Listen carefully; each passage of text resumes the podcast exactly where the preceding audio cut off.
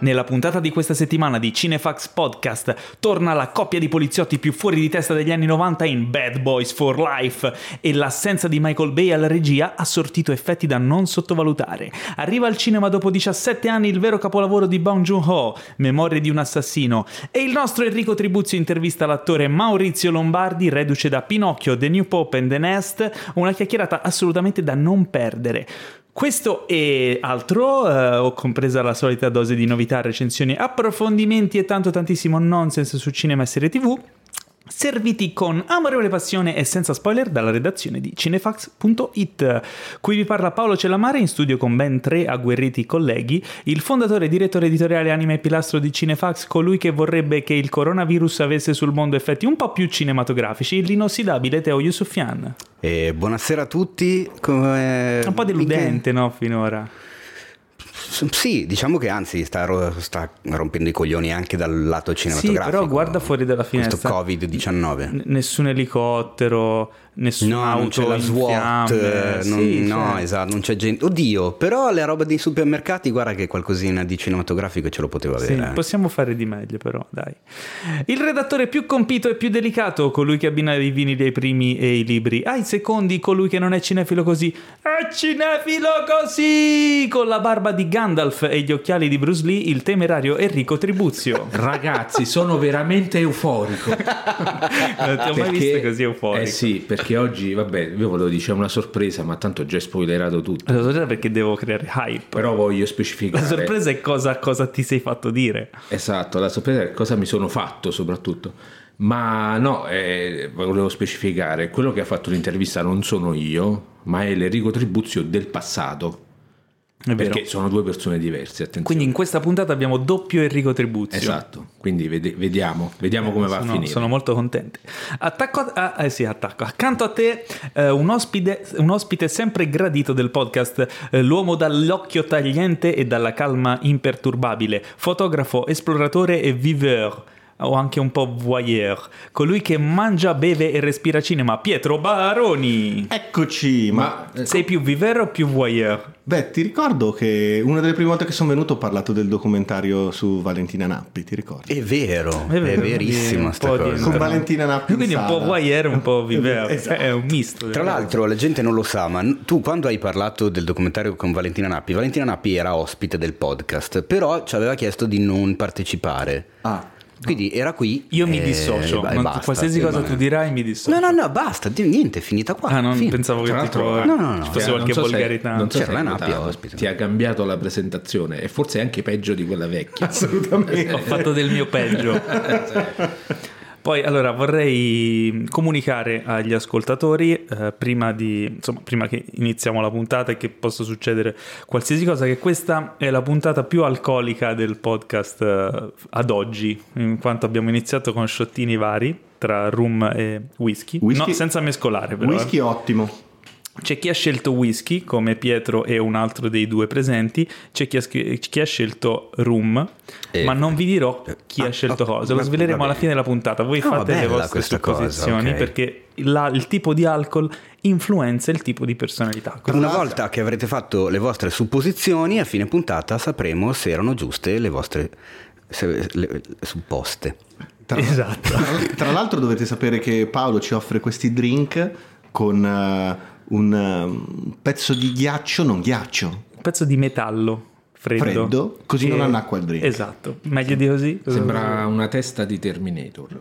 È un pezzo di Terminator, esatto. Non, Ma non vogliamo... vogliamo sapere quale, soprattutto la forma. Vogliamo parlare di cinema e di serie tv o vogliamo parlare di nonsense? Questa è la domanda. Ma eh, non lo so, è una bella lotta, eh, ti, ti direi. Secondo me vogliamo parlare di nonsense, Ah, oh, ma eh, ci sì. forzeremo a parlare di cinema. E come meglio iniziare a parlare di cinema se non dal nostro sponsor Infinity, il servizio streaming perfetto per i cinefili. Perché perfetto per i cinefili? Perché c'è un catalogo di migliaia di film e serie TV che sono disponibili sempre su tutti i device, quindi in qualsiasi momento della vostra giornata ci sarà il film che fa per voi. E ogni settimana in regalo c'è anche un film premiere che è una delle ultime novità in anteprima per 7 giorni. Questa settimana dal 28 febbraio per 7 giorni ci sarà Shazam mitico Shazam, molto divertente, molto fresco e frizzantello, eh, sarà lì per voi a disposizione. Tra l'altro Ma- ri- ricordiamo che Shazam è doppiato dal nostro Doppio dal carissimo nostro Maurizio amico Merluzzo. Maurizio Merluzzo che, Che- Ogni, ogni- ogni settimana vi dice eh, questo podcast è stato Esattamente, da... c'è lui in coda e che tra l'altro mi ha rilasciato una bellissima intervista che potete trovare sul sito, proprio in merito a Shazam E e, non cui- solo. E di cui abbiamo fatto anche uno spoiler special un po' di mesi fa proprio con lui, quindi Esattamente. potete recuperare anche quello tra i nostri podcast scorrendo un pochino sulla vostra app di preferenza. Eh, ma ogni settimana in cui Infinity eh, ci fa diciamo questa grande omaggio di sponsorizzare il podcast, eh, noi parliamo di un, cine- di un film dal, dal suo catalogo e questa settimana casualmente pescato ma eh, non- assolutamente così, ma proprio per nessuna- guarda, una coincidenza. sì, una cioè- coincidenza straordinaria è stato scelto da Teo il film di Steven Soderbergh Contagion Esattamente, film del 2011 che fu presentato alla mostra del- di arte internazionale, eh, mostra internazionale di arte cinematografica di Venezia. Se no, Bravo, poi, Teo. se no poi Pietro mi sgrida. Come Zeli. Eh, io sono zelante con gli altri, devo esserlo, soprattutto con me stesso, eh, con un cast incredibile perché mi ricordo che ci- c'è dentro Kate Winslet, Jude Law, Lawrence Fishburne, Matt Damon, Gwyneth Paltrow, eh, Marion Cotillard, i più famosi, e anche E altra, altra E gentucola. anche Pierino medico della Saub. Cioè. Eh, Quello sì, ma si vede proprio come comparsa solo in un attimo. E scelta assolutamente così, casuale, non, per, eh, non è stata dettata dall'attualità. Che attualità Per niente. Comunque il film eh, io me lo sono rivisto poche sere fa, proprio su Infinity, e confermo l'impressione che avevo avuto ai tempi quando lo vidi in sala. io non l'ho mai visto eh, te lo dico Ah, attenzione, lo recupererò non l'hai mai Infinity. visto. Eh, eh, diciamo che è una sorta, è un film catastrofico fondamentalmente, si può inserire in quel genere lì, perché comunque c'è questo virus letale che viene trasportato da un paziente zero, che però Mm. non ti spoilererò chi è. ok ma letale che tipo Ehm, ti viene l'influenza per una settimana No, letale che, che- che crepi veramente in poche ore. ah non è realistico Eh, perché? A cosa ti riferisci? no niente Ah, niente, vedi? ho sentito parlare Ehm, No, pa- paziente zero di Codogno. Eh, ah, che- dov'è, dov'è Codogno? Non, non conosco, non so, non conosco Col- questo. Il paese. Wisconsin. Non lo so. Ah, Codogno, Wisconsin. Bravo. Comunque la, la cosa assurda è che noi stiamo registrando questa puntata del podcast e in qualunque momento fuori da quella finestra potrebbe succedere qualcosa. Non vi sentite Potremmo- un po' come Allora, il Decamerone di Boccaccio? in realtà ora io non ho visto il film eh, ma la trama potrebbe essere che sono tipo quattro persone in una stanza e stanno registrando un podcast e uno di loro è infetto e voi dovete capire chi è Adesso, la co- per rendere la cosa più frizzantina, secondo me, noi a un certo punto, a metà podcast, potremmo scambiarci i microfoni. E poi e vedere poi cosa succede nei prossimi O anche giorni. le lingue. No, che brutte idee che hai. Cosa- ti succede? Sbagliando che c'è la maglietta di il Twin Peaks, però... Ah, ecco. E no, dicevo comunque eh, thriller, eh, comunque film catastrofico perché muore un, un botto di gente. Fa anche in tempo eh, nel, comunque nel 2011, ma fa comunque anche in tempo a inserire il personaggio di Jude Law, che è un blogger di quelli mezzi complottisti che crede di avere la soluzione, quindi c'è anche questa cosa, oltre ovviamente ai personaggi dei medici, dei ricercatori, delle vittime, delle persone comuni che vanno nel panico. E molto cadenzato, un gran bel ritmo. Non è questo il film che ti cambia la vita, secondo me, però ti mette una bella ansia, soprattutto se hai la bella idea di vederlo quando così magari succede qualcosa nel mondo che Ok. potrebbe farti pensare Tipo? che stai vivendo, ma non lo so. Così dico a caso, Tra eh. l'altro Infinity aveva previsto tutto, che aveva messo già Mediterraneo sotto i ghiacci per preparare... Esattamente. le puntate precedenti. È vero. Comunque, ehm, allora io voglio recuperare Contagion perché mi sento dell'umore giusto. Eh, come faccio? Eh, mi iscrivo a Infinity usando il codice sconto Cinefax, così ho due mesi gratis che potrebbero essere anche tutto quello che mi rimane.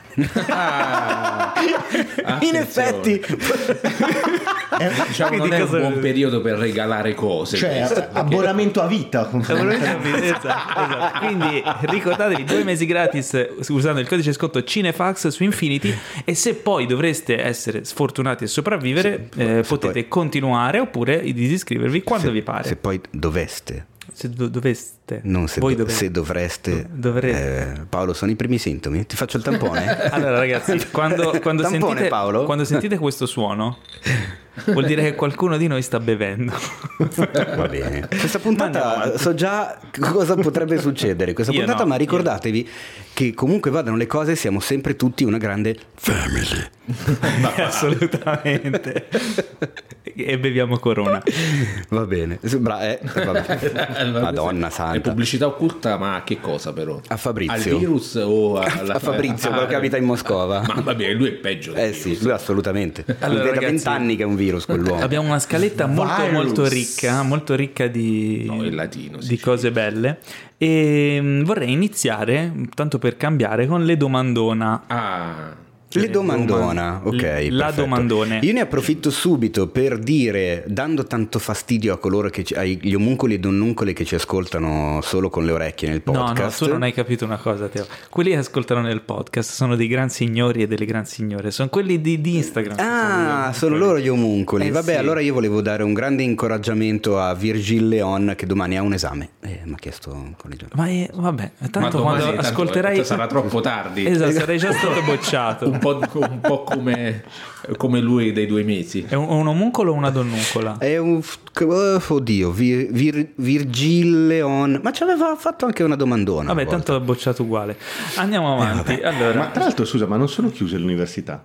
È vero, è tutta una menzogna. Ma vabbè, ma non è che sono chiuse in tutto il mondo, in tutta Italia le università, ragazzi. Cioè, il podcast lo, sentiamo in tut- lo sentono in tutto il Tu sei mondo. international, quindi. Ma credo, cioè, non penso che ci ascoltino Lodi e provincia solo. Ogni Cioè, provincia. insomma, vabbè. Eh, Paolo? Eh? Vado con le domande? Eh, lo allora, so, domanda vedi tu. numero uno. Che film vorreste vedere prima di morire? È un po' monotemática. Questa puntata è un po' Ricordati che devi morire. Ce la fa Elena Nassi 93. Elena, ah, Elena Nassi 93. Direttamente che è- dalla zona rossa? No, però è una eh, partecipante al concorso Oscar eh, 2020. Me la ricordo Vinci- perché. vincitrice? Mi ricordo quasi tutti i, i circa 500 partecipanti perché contando i voti ho rivisto gli stessi nomi per parecchie volte. Quindi se adesso uno di loro scrive, io so che. Quindi è uno- Elena è uno la vincitrice? No, E allora non conta.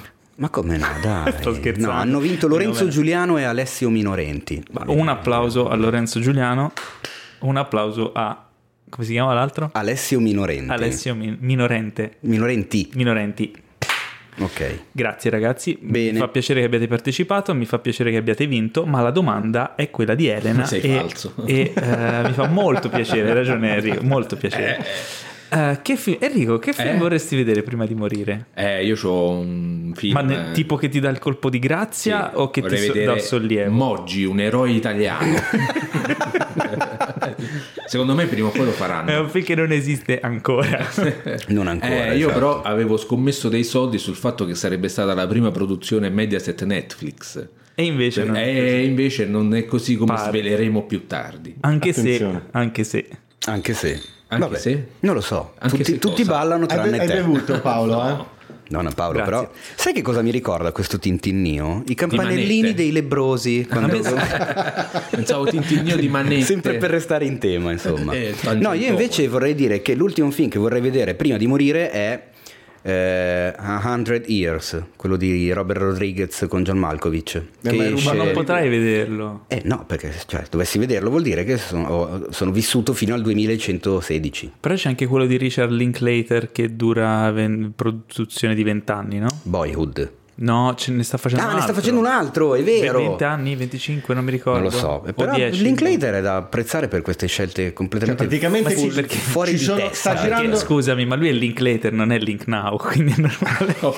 No, questa, io questa vorrei Un un applauso. applauso mondiale proprio. Questa è veramente bellissima, Paolo. Io vorrei che il Signore mi prendesse in questo momento. Tra l'altro, Dai, allora- il film che sta girando ci saranno degli attori che non sono ancora nati.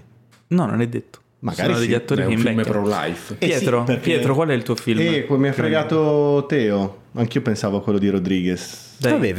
insieme. Vediamo insieme. Ma sì. Ma no, secondo me solo uno di voi due ci arriva. Comunque l'umanità Eh, non può ok. fare di niente, ma l'umanità secondo me si estingue prima del 2116. Anche, Ah, se- anche secondo me. Tra l'altro abbiamo la stessa età io e Pietro, Eh, quindi ci arriveremo esatto, proprio sì. belli precisi. Si Belli- estingue belli- prima e non per il coronavirus. Esatto, per altri motivi. Vabbè, comunque io non lo so, um, un film bello di quelli che quando finisci di vederlo ti mettono in pace con col mondo e con l'umanità, che dici "Ah, questo era un bel film, avrei voglia di vederne un altro". Terminator. Dark Fate, Paolo. Ma- più Terminator 2. Ah, ecco, meno male. Però se dovesse essere, dovesse essere Dark Fate eh, è il destino, no? destino scuro. O è il destino Six scuro. Underground. Mamma Six Underground, mia. ecco, non Six Underground. Anche perché quel- il, il titolo in realtà è Esatto. quello dove vorresti essere tu dopo aver visto il film. O prima, per evitare la and- visione. Quando andate al cinema no? e, e beccate un film brutto, Mm. che ti rimane quella sensazione quando esci dalla sala che un po' hai sprecato il tempo, un po' dici madonna però che brutto, non ho Mm. voglia di vedere un altro film perché potrebbe essere un altro film brutto come questo. Vi è mai capitato, no? L'uomo del labirinto. No, ti io al contrario. nome, però- No, io al contrario. Invece, quando, visto- quando vedo un film brutto, soprattutto al cinema, non vedo l'ora di arrivare a casa e mettere un film che so essere bello. Sì, anche io. E così vaffanculo, mi dimentico quel Però film mi brutto viene lì. per- perché il discorso è che tu quel film sai che è bello perché l'hai già visto, ma quando vedi un film nuovo non lo puoi sapere, no? Quindi ti capita che vai al cinema, vai a vedere un film nuovo e hai quella paura. Sì, però attenzione, ci sono anche dei casi in Chi cui... sta bevendo? Senti, guarda, cioè, il Quello lebroso che non qua. parla. Finito.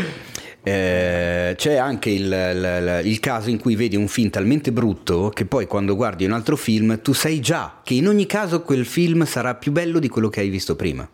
Perché è veramente difficile essere così brutto Eh, come quel film io che hai appena la, visto. un po' la paura mi rimane. A me è Sì. successo effettivamente. I Moschettieri del Re, la penultima missione.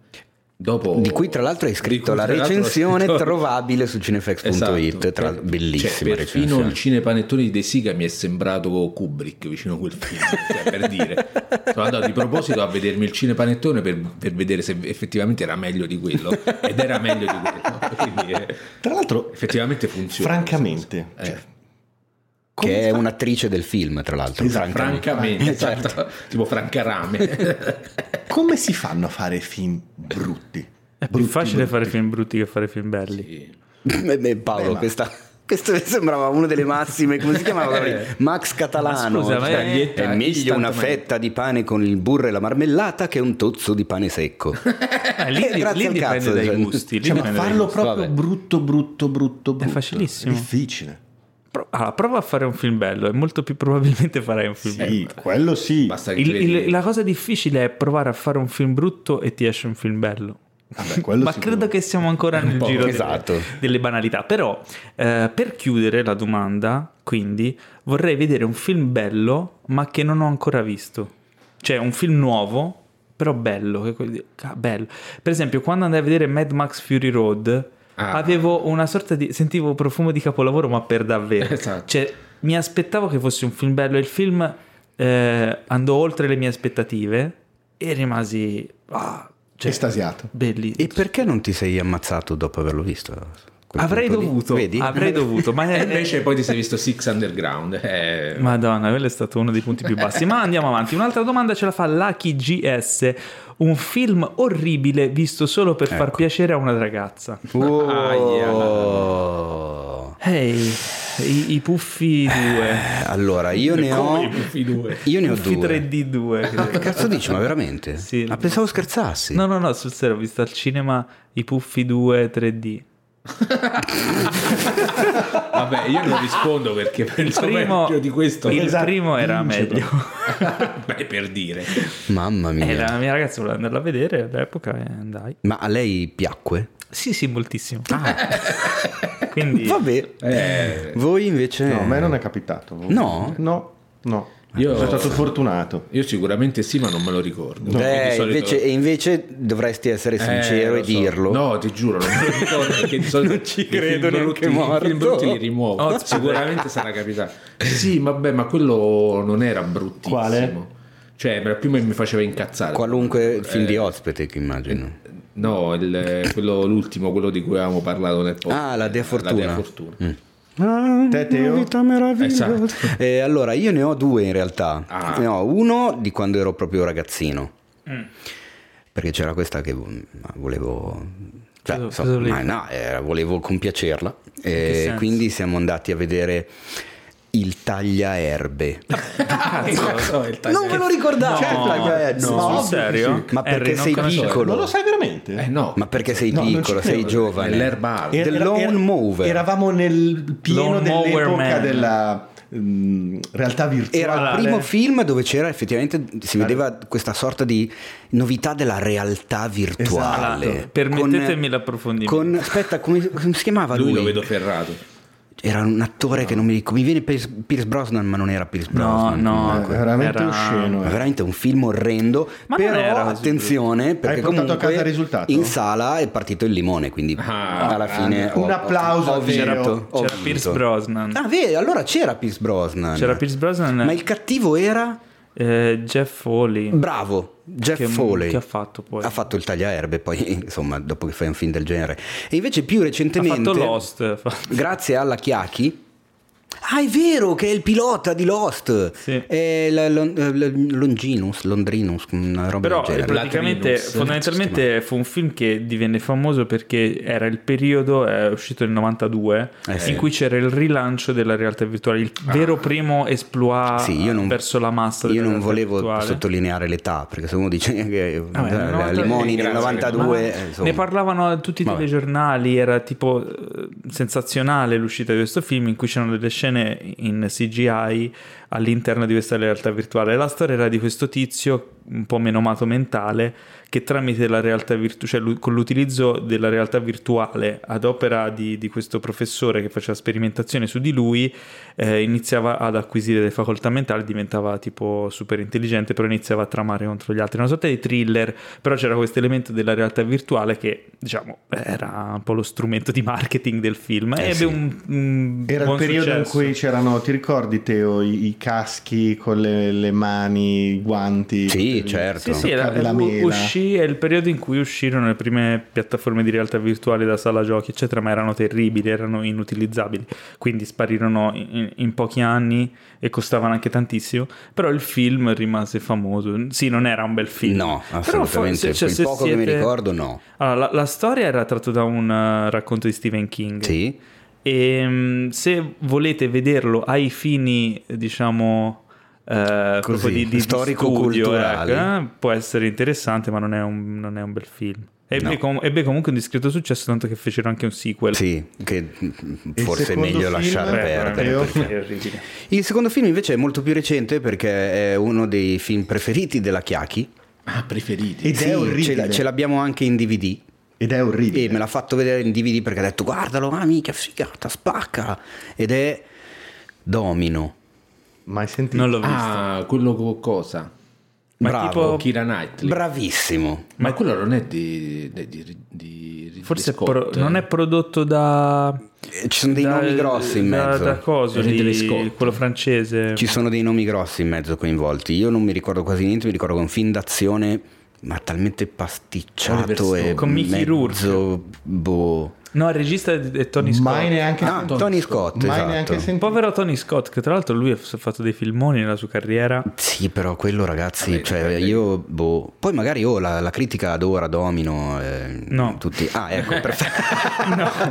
Mi sarebbe Everyone. risultato un po' Eh, strano. direi di no, direi e niente, io me lo sono visto e ho anche dovuto tra l'altro la Chiacchi non lo sa, quindi chissà se mai saprà e mai sentirà queste mie parole. Stai rischiando. Ma il ne tuo- parleremo nella posta del cuore. Domino anche no. Esatto. Rispondo al volo subitissimo, scusami, a il dottore che mi chiede cosa ne pensi di Mulholland Drive di Lynch. Eh, cioè, adesso, io veramente... Vabbè, devi sch- No, Eh, certo. Teo sta Ma che facendo vedere in live il suo tatuaggio di Mulholland Drive. E vedi tu, chissà fare- cosa ne penso.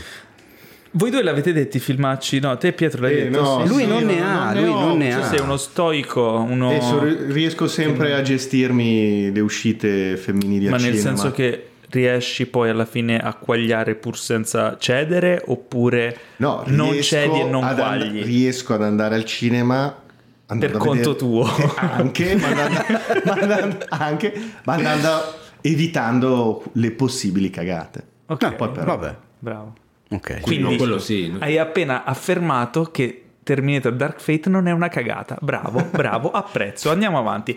Possono influire le idee dell'addetto al montaggio sulla regia di un film? La domanda ce la fa Santo Le Bon e la domanda è interessante, mi faceva Sì, un po' la- chi ridere. è l'addetto al L'addetto- montaggio? Il montatore, Ecco. eh, Sa- eh, Santo, il L'addetto montatore, alle si chiama montatore. L'addetto al montaggio è un addetto al montaggio, si chiama montatore.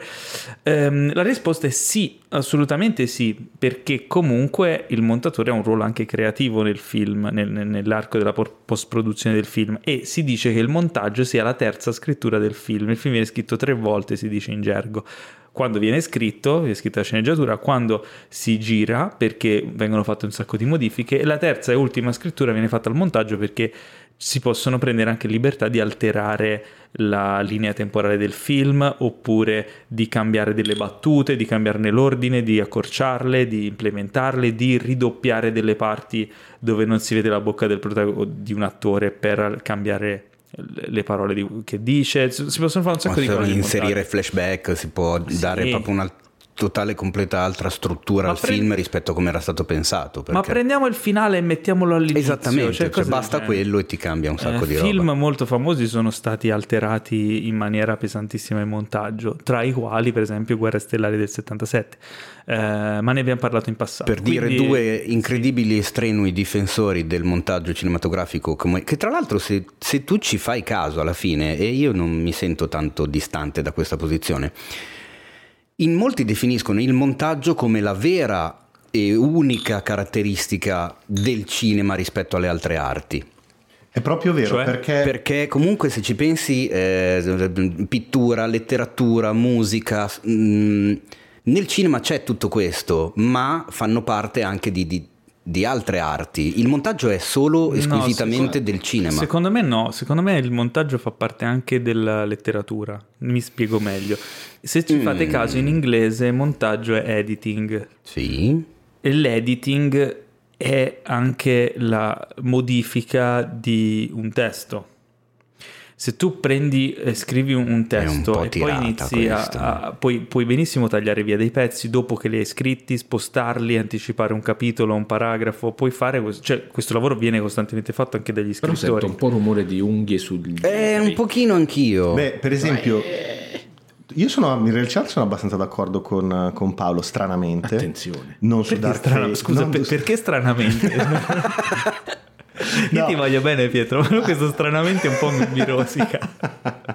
No, in realtà, per esempio, penso al discorso del teatro.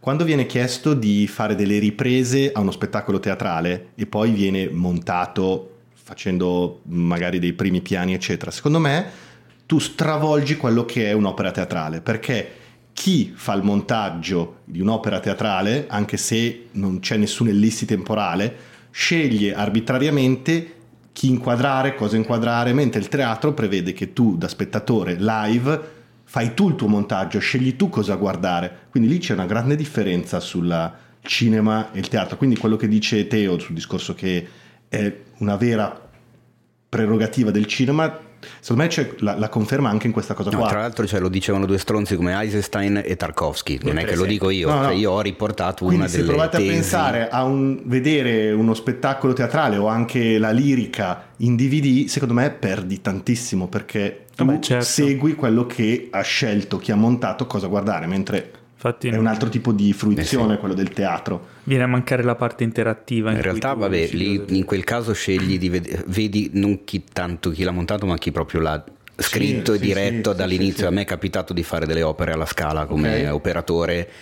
Ti fai un mazzo, sono delle cose splendide da fare, devo dire la verità. Però ti fai un mazzo della Madonna perché devi vederti l'opera, poi te la rivedi un'altra volta e capisci dalla tua camera, cominci a proporre al regista che cosa puoi fare, cosa non puoi fare. Poi il regista allora ti chiede, non ti chiede e come lo fa con te lo fa all'altra dozzina di camere che ha.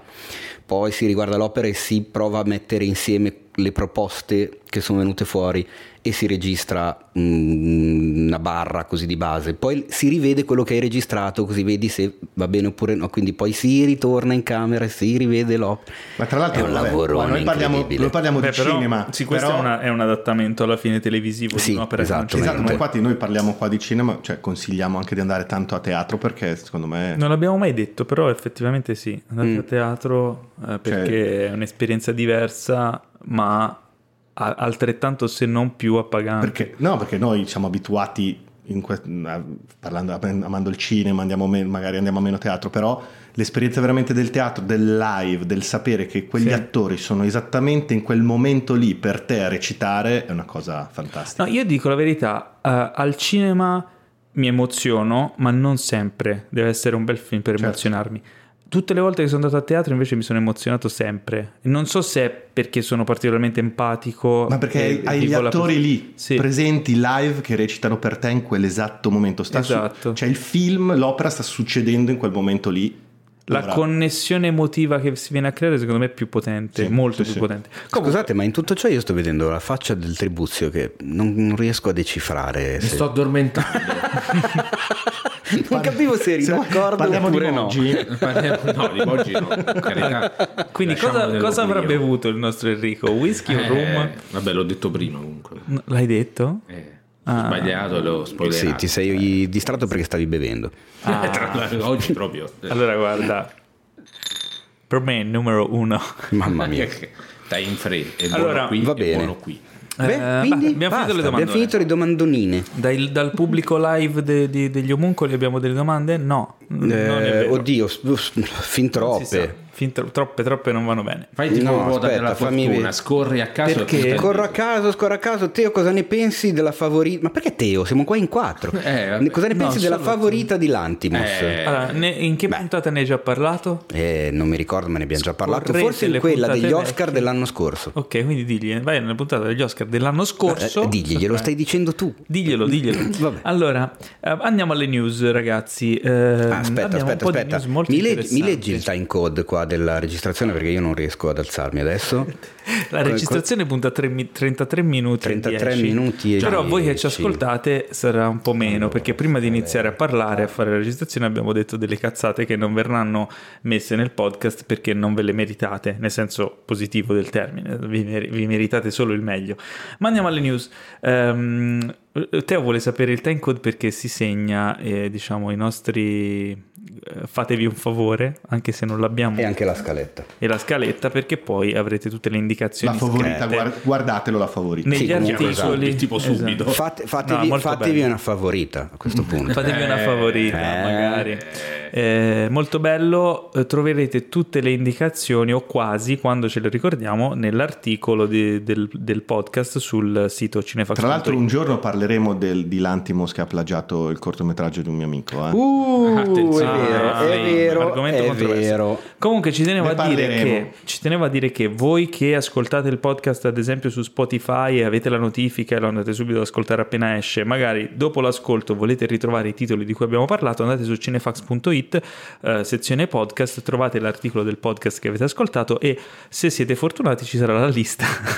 Dico se siete fortunati perché cerchiamo di farlo sempre ma non sempre è possibile. Sì, diciamo che questo plurale è un po' gratuito. eh. Teo lo fa. Ecco, grazie. Gli, diciamo gli amministratori del sito. Esattamente. Sì. Gli Eh, admin. Gli Allora- admin, esatto. Ehm, dunque, questo è molto interessante. Oh, Eh. cominciamo su... No, ho finito perché sennò pote- oh, stasera potevamo fare la cosa. Il drinking Ogni volta che game. dici interessante beviamo. Era Dai. poi- sì, ubriachi. Dalla prossima- ho detto una cioè, datemi un minimo almeno di volte che lo posso dire. Due. Eh no, no, Due, ok, una l'ho, l'ho consumata.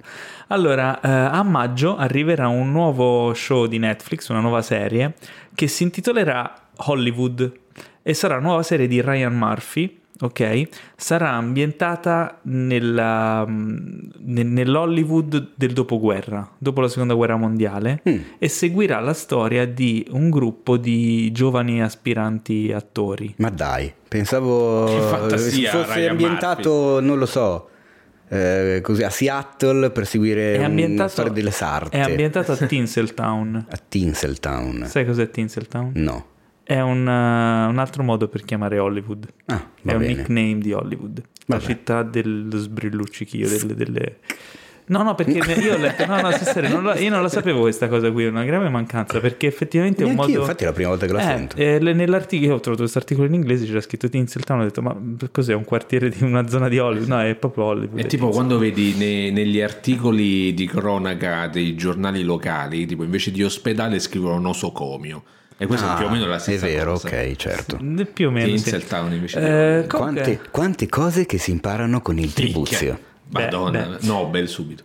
Allora, beh, Ryan Murphy è un bravo autore. Sì, Eh, c'ha, fa le sue, c'ha le sue ossessioncine, le sue e bassi. maniachine. Lui aveva... Beh, diciamo che Ryan Murphy è diciamo, la mente dietro ad American Horror Story, per dirne una. E Ma non a solo. Glee, Non solo. Ah, Glee non lo so. aspettavo, aspettavo la tua reazione, Glee, esatto. Glee. Glee, eh. Posso, posso ammettere una cosa? Cosa? Io ho visto con tanto, tanto trasporto e tanta passione le prime due stagioni di Glee. Posso dire una cosa? Oh, mi piaceva di brutto. Oh, incredibile. Ero, ero più giovane. Beh, anche io per forza. Io Non mi, invece- ricordo, mi ricordo solo lei, grandissima. Ge- Jane La protagonista? Lynch. No. Ah no, cazzo, la- l'insegnante di educazione Eh, fisica, sì. sì. Jane Lynch, eccezionale, assolutamente. Che poi la doppiatrice del, eh, del videogio- della bionda del videogioco, quello tipo Call of Duty, che si vede in... ehm, dai, il film Pixar, quello dove vanno dentro in Ralph eh, Spacca spacca tutto. tutto, esatto. Poi ha fatto anche Pose. Ma, Ma io ero Jane fan... Lynch? Eh? No, Pose. Ryan Murphy. Ryan Murphy. Ah, ok. Io però ero fan di Nip and Tuck.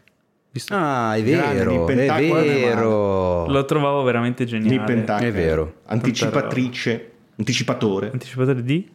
E del- della società di oggi, secondo me, su certe cose. Beh, è vero, è vero. Mm. Comunque, quindi, insomma, serie Ryan Murphy per Netflix. eh, potrei dire quella parola, ma non la dirò. Bravo. E io direi invece di lanciare il teaserino velocissimo della news successiva e darmi la possibilità di salutare gli omuncoli e le donnuncole di Instagram scusa. perché è veramente troppo tempo ormai che stanno Eh, vedendo Noi questa che live. stiamo ascoltando il addio. podcast, a cosa ci, ci- ci- ci frega di, di questi omuncoli? Eh? Eh? Niente, Cosa- però tu eh, di cosa parleremo adesso? Di cosa Adesso stiamo per parleremo parlare? del, ehm, di Peninsula, che è un film coreano, ma è importante perché è il sequel di un film coreano molto molto famoso. Non dirmi che è di Train to Busan. Oh yes.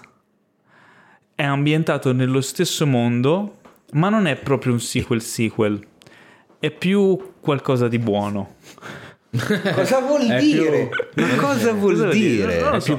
Tra Scusami. Train to Busan dove, eh, insomma, ricordiamo, fatevi un favore, recuperatevi Train to Busan perché è un film che parla di un'infezione incredibile. È vero, è Ah. un film adatto a oggi. Allora, io Perché è adatto a oggi? Che cosa è successo? al giorno d'oggi, nel Ma senso, no, Ah, capisco. oggigiorno. io devo andare in treno tra qualche giorno e io spero tanto Eh, che sia come auguri. Train to Busan. Hai, hai messo in conto 4-5 ore di ritardo. Pensa se il treno... Davvero? Eh sì. Oh no, Eh, non me lo dire. Eh, te certo, caro. Quindi mezz'ora in più del normale. esatto.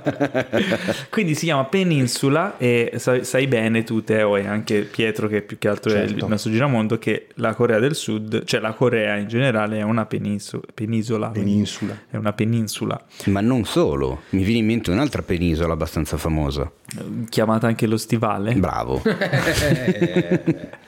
Quello magari facciamo il, il remake italiano perché fanno sempre il remake ame- americano delle cose mai il remake italiano. Potremmo vedere fare da il remake- il remake italiano che si chiamerà The Boot. No, io voglio il remake italiano di Train to Busan è chiamato tipo un treno Train per to- eh, to Codogno. boh, Treno per Buscio. Train to Codogno. Il treno per Buscio, Busan e Buscio. Treno per Codogno, e, mh, però i protagonisti alla fine non salgono mai sul treno perché è talmente in ritardo che finisce, finisce il film. Ma pensa se poi Eh, no, il- allora- il tuo treno si trasforma in un treno tipo Snowpiercer, non scendi più. No, spero di no. non No, parti proprio. Ma comunque ce l'hanno questi treni coreani, eh? Cioè, tra eh, Bon Joon-ho e... eh, No, noi facciamo un film così e lo chiamiamo Scusate per il disagio. Eh. Potrebbe essere. Anche. Non superate la linea gialla. No, ma quello già è più international. Il fai biglietto- parlare, vedo si sta, si sta facendo la vena sulla Si sta fronte. Esatto. Si sta No, no, no. Stiamo interrompendo. No, no, 200 sto trovando un modo- la vena, ecco. È la, è la vena della divagazione quella lì. No, comunque, allora, ragazzi, ehm, il nuovo film di Quentin Quarantino di, di Quentin sentito? Di Quentin Quarantino si intitola eh, Una quarantina sulla quarantina in quarantena in quaresima sulla quarantesima. Però il titolo originale è Quarantine. Questa te la sei preparata Questa me la sono preparata. e infatti Ma non fa che- ridere. Pensando che facesse ridere. Faceva ri- Quando l'ho preparata faceva Ah, ridere. ecco. Ma a te faceva ridere. Sì, a me. No, a me Eh, e altre due persone, però vabbè. Vabbè. Pace. Eh, la, la settimana scorsa abbiamo parlato con Francesco Sanseverino di- del costume di The Ba- di il Batman. The il Non volevo Batman. deludere. Uè, The c'è il Batman. Io voglio, io voglio questo titolo, continuo a dirlo, ma voglio anche il doppiaggio in milanese a questo punto. Cioè, Uè. te lo immagini? Il Guarda, Batman. una figata. E hanno rilasciato le prime immagini dal set, evidentemente esa- esasperati dalla fuga di, di immagini in eh beh, qua e in là. diciamo non lo so. tendono a notarti. Io ho una mia teoria. Sentiamo. Che eh, se tu ci fai caso stanno agendo esattamente come andò per Joker, ma proprio nello stesso identico modo.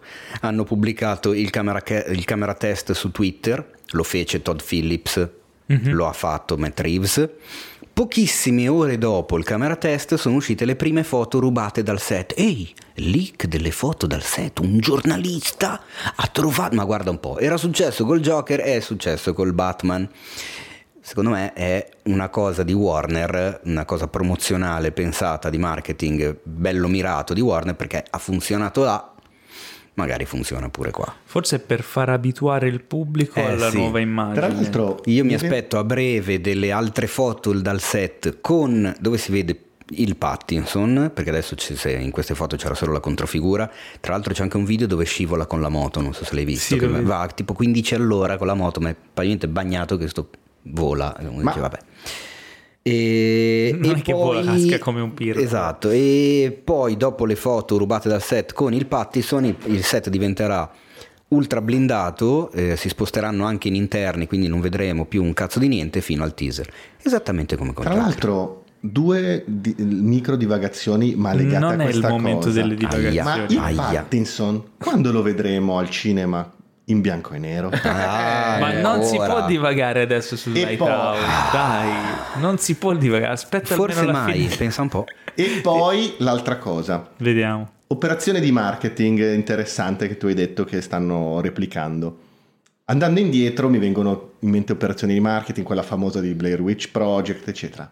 Ma E sei andato molto indietro. Ma esatto, ma andando ancora prima, ci sono operazioni, non lo so, è una domanda vera, operazioni di marketing interessanti, studiate a tavolino come queste che stiamo, di cui Ce l'hai stiamo presente parlando? il primo film di Batman, quello con le orecchie mosce, quello degli anni 30?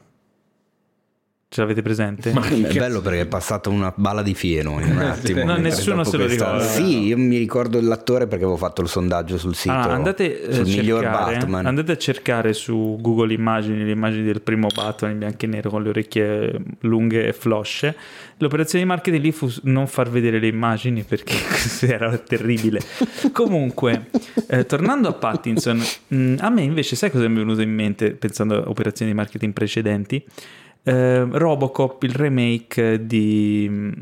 eh, come si chiama? Insomma, di José Padillas. Mm? Padilla.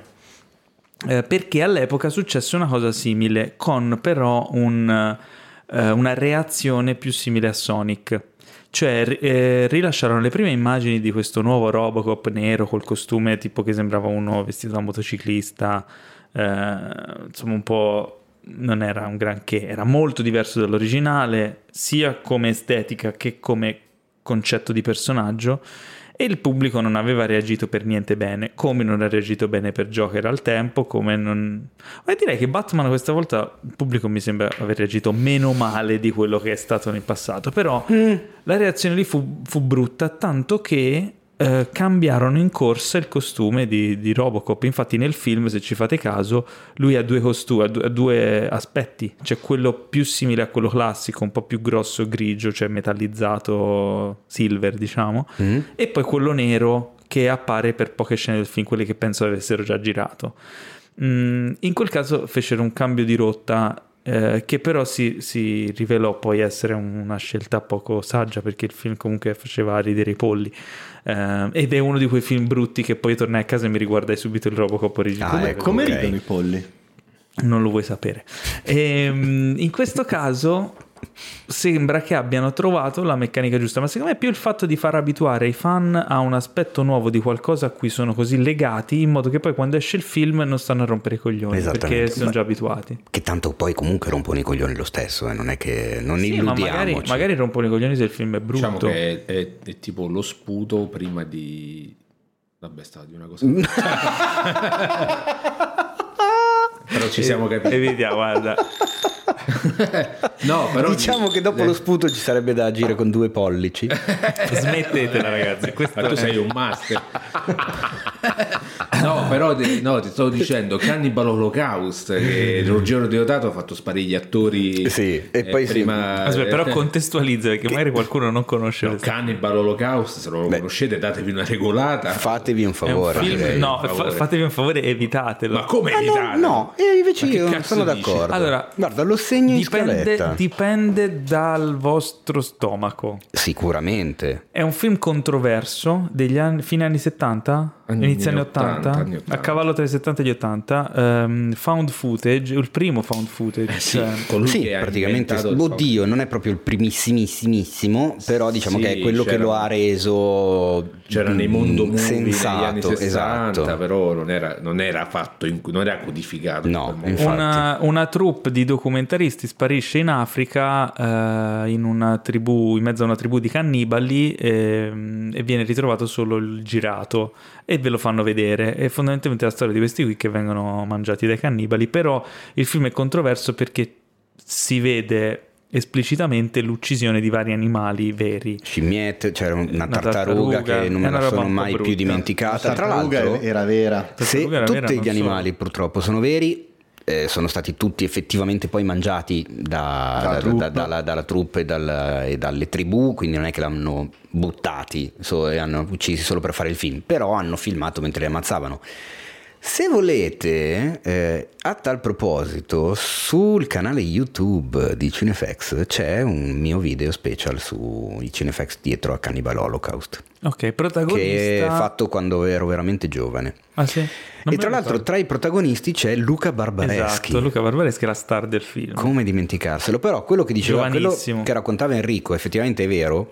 Eh, quando il film uscì, il regista eh, Deodato, non, attenzione, non Diodato, che è quello che ha vinto Esatto. Sanremo, Ruggero ma Deodato. Deodato. diciamo che non, non è una vita meravigliosa No, quella di anzi, Holocaust e neanche quella successiva, perché Esatto. praticamente la, la- la commissione censura italiana prese tutto per vero, cioè pensò che, fossero- che fosse effettivamente un- il girato vero, che le cose che si vedono nel film fossero reali, Deodato dovette affrontare un processo serio in tribunale. Il problema è che lui aveva mandato via gli attori dicendo non fatevi vedere che così sembra ancora più vera la cosa, ma a quel punto ce l'aveva un po' nel culo perché il, tribunale gli chiesero ma quindi se è tutto finto dove sono gli attori? Eh. Nel E devo sempre. farli rientrare in realtà. È successo un mezzo casino e se la rischiò veramente bruttissima lui. Ed è paradossale secondo me come cosa, perché è un cortocircuito. Vero vero. Esatto, un cortocircuito totale. Ma come siamo arrivati a parlare di Cannibal Holocaust? Non lo so, è colpa di Pietro. No, operazioni marketing. Ah, ok. Ah, giusto, Torniamo ok. nei ranghi. Eh, An- Anthony Hopkins, anzi Sir Anthony Hopkins, Sì. eh, dovrebbe interpretare eh, Cass D'Amato nel film Cass and Mike.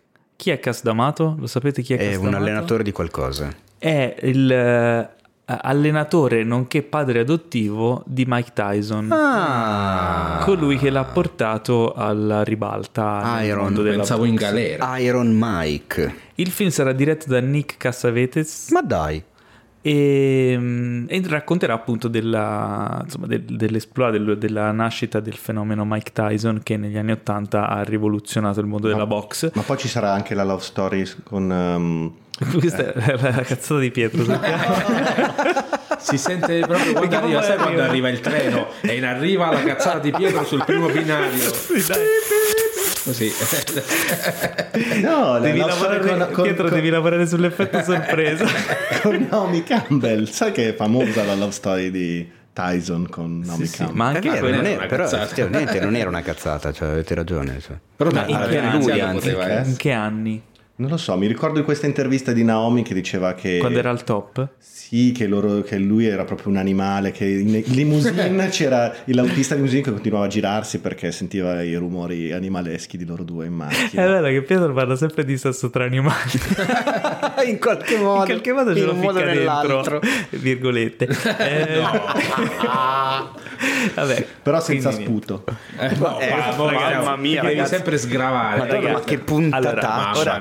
Ho capito, che vi ho, ho capito che vi ho dato un dito di alcol, un dito, ragazzi, ma non fatemi editare questa puntata, vi prego che non ho voglia. Non fatevi ditare questa puntata. Andiamo avanti. Ma che numero è questa puntata, scusa, per È capire? la 53. È la 53 che volevo Che la sapere se era... rela- re- 5 così. più 3 fa 8. 5 più 3 fa 8, ma non solo, a parte che è il mio numero preferito, ma 5 53 è il numero di Herbie, il maggiolino, Maggiolino tutto, tutto matto. matto. Quello che sta bevendo sono io. Che nel allora, sequel lo chiamano Ocio e alla fine del film dicono ma perché lo chiami Ocio? Eh, Syncop, Tres, Ocio. Vabbè, niente, scusa, ho spoilerato il finale del Teo, sequel di Herbie. Qual è la Eh, tua, beh, la tua cazzo. serie comedy preferita?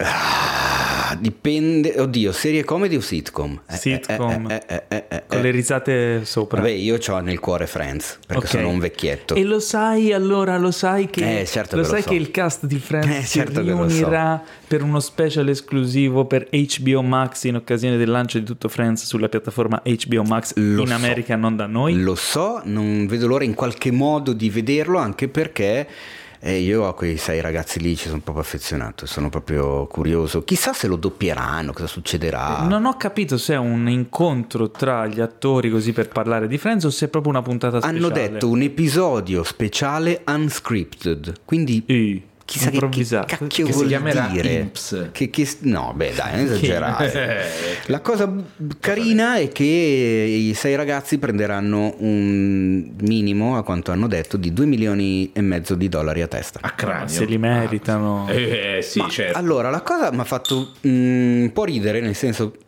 loro l'ultima stagione di Friends, che ricordo sono state 10, fece scalpore perché loro erano pagati un milione a puntata a testa per l'ultima stagione di Friends, che ormai parliamo di qualche annetto fa. Eh, sì. Il fatto che oggi ne prendano due e mezzo per fare Anche solo poco. uno special, bah, anche sembra poco, tutta no? questa sono come le spesona. reunion eh, dei Rolling Stones. Ma poi la- lanceranno. i Rolling Stones non si sono mai... Sex Sì, no, i sì, tipo la Pistols, reunion, la reunion dei Pooh.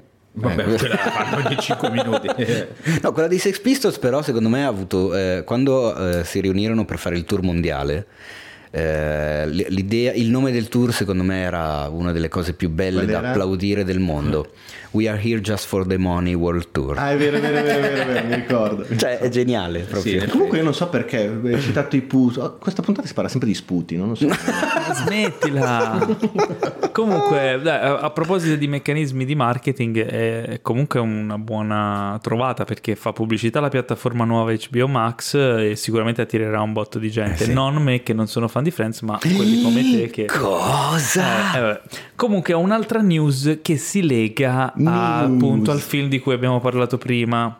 Mm. Eh, una quarantina sulla quarantina in quarantena sulla quarantesima in quaresima.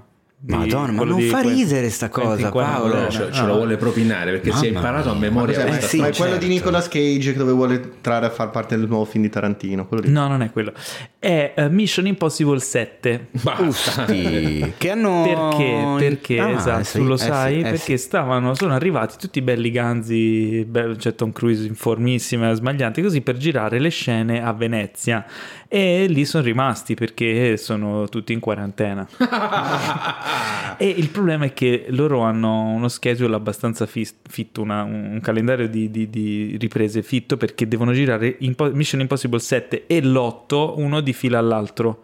Faranno la, fanno la back to back. back to back, E sempre diretti da, da Christopher McQuarrie che ha diretto i due precedenti eh, e Che, che, quindi secondo si- me, ha fatto un egregio lavoro, Lo dico e non lo nego, eh, secondo me la saga di Mission Impossible è uno stranissimo esempio in cui ogni sequel è meglio del film precedente. Confermo. Non so come cacchio sia Confermo, possibile, è vero. quello però di- se vai a vedere, purtroppo, con la morte nel cuore, devo ammettere che il primo è alla fine dei conti il meno È No, film- forse il, riuscito. il secondo Il secondo, sì, il forse il secondo, è secondo, meno sì. riuscito con tutto l'amore per John Però Woo. dal terzo in porco cane, è, Migliorano. è incredibile. Però se ci pensi, il, il progetto nasce come ogni film in mano a un regista autore, no? Quindi il primo era di, Eh, De Brian. di Brian De Palma, Eh, il sì. secondo di John Woo, il terzo, se non sbaglio, J.J. Abrams.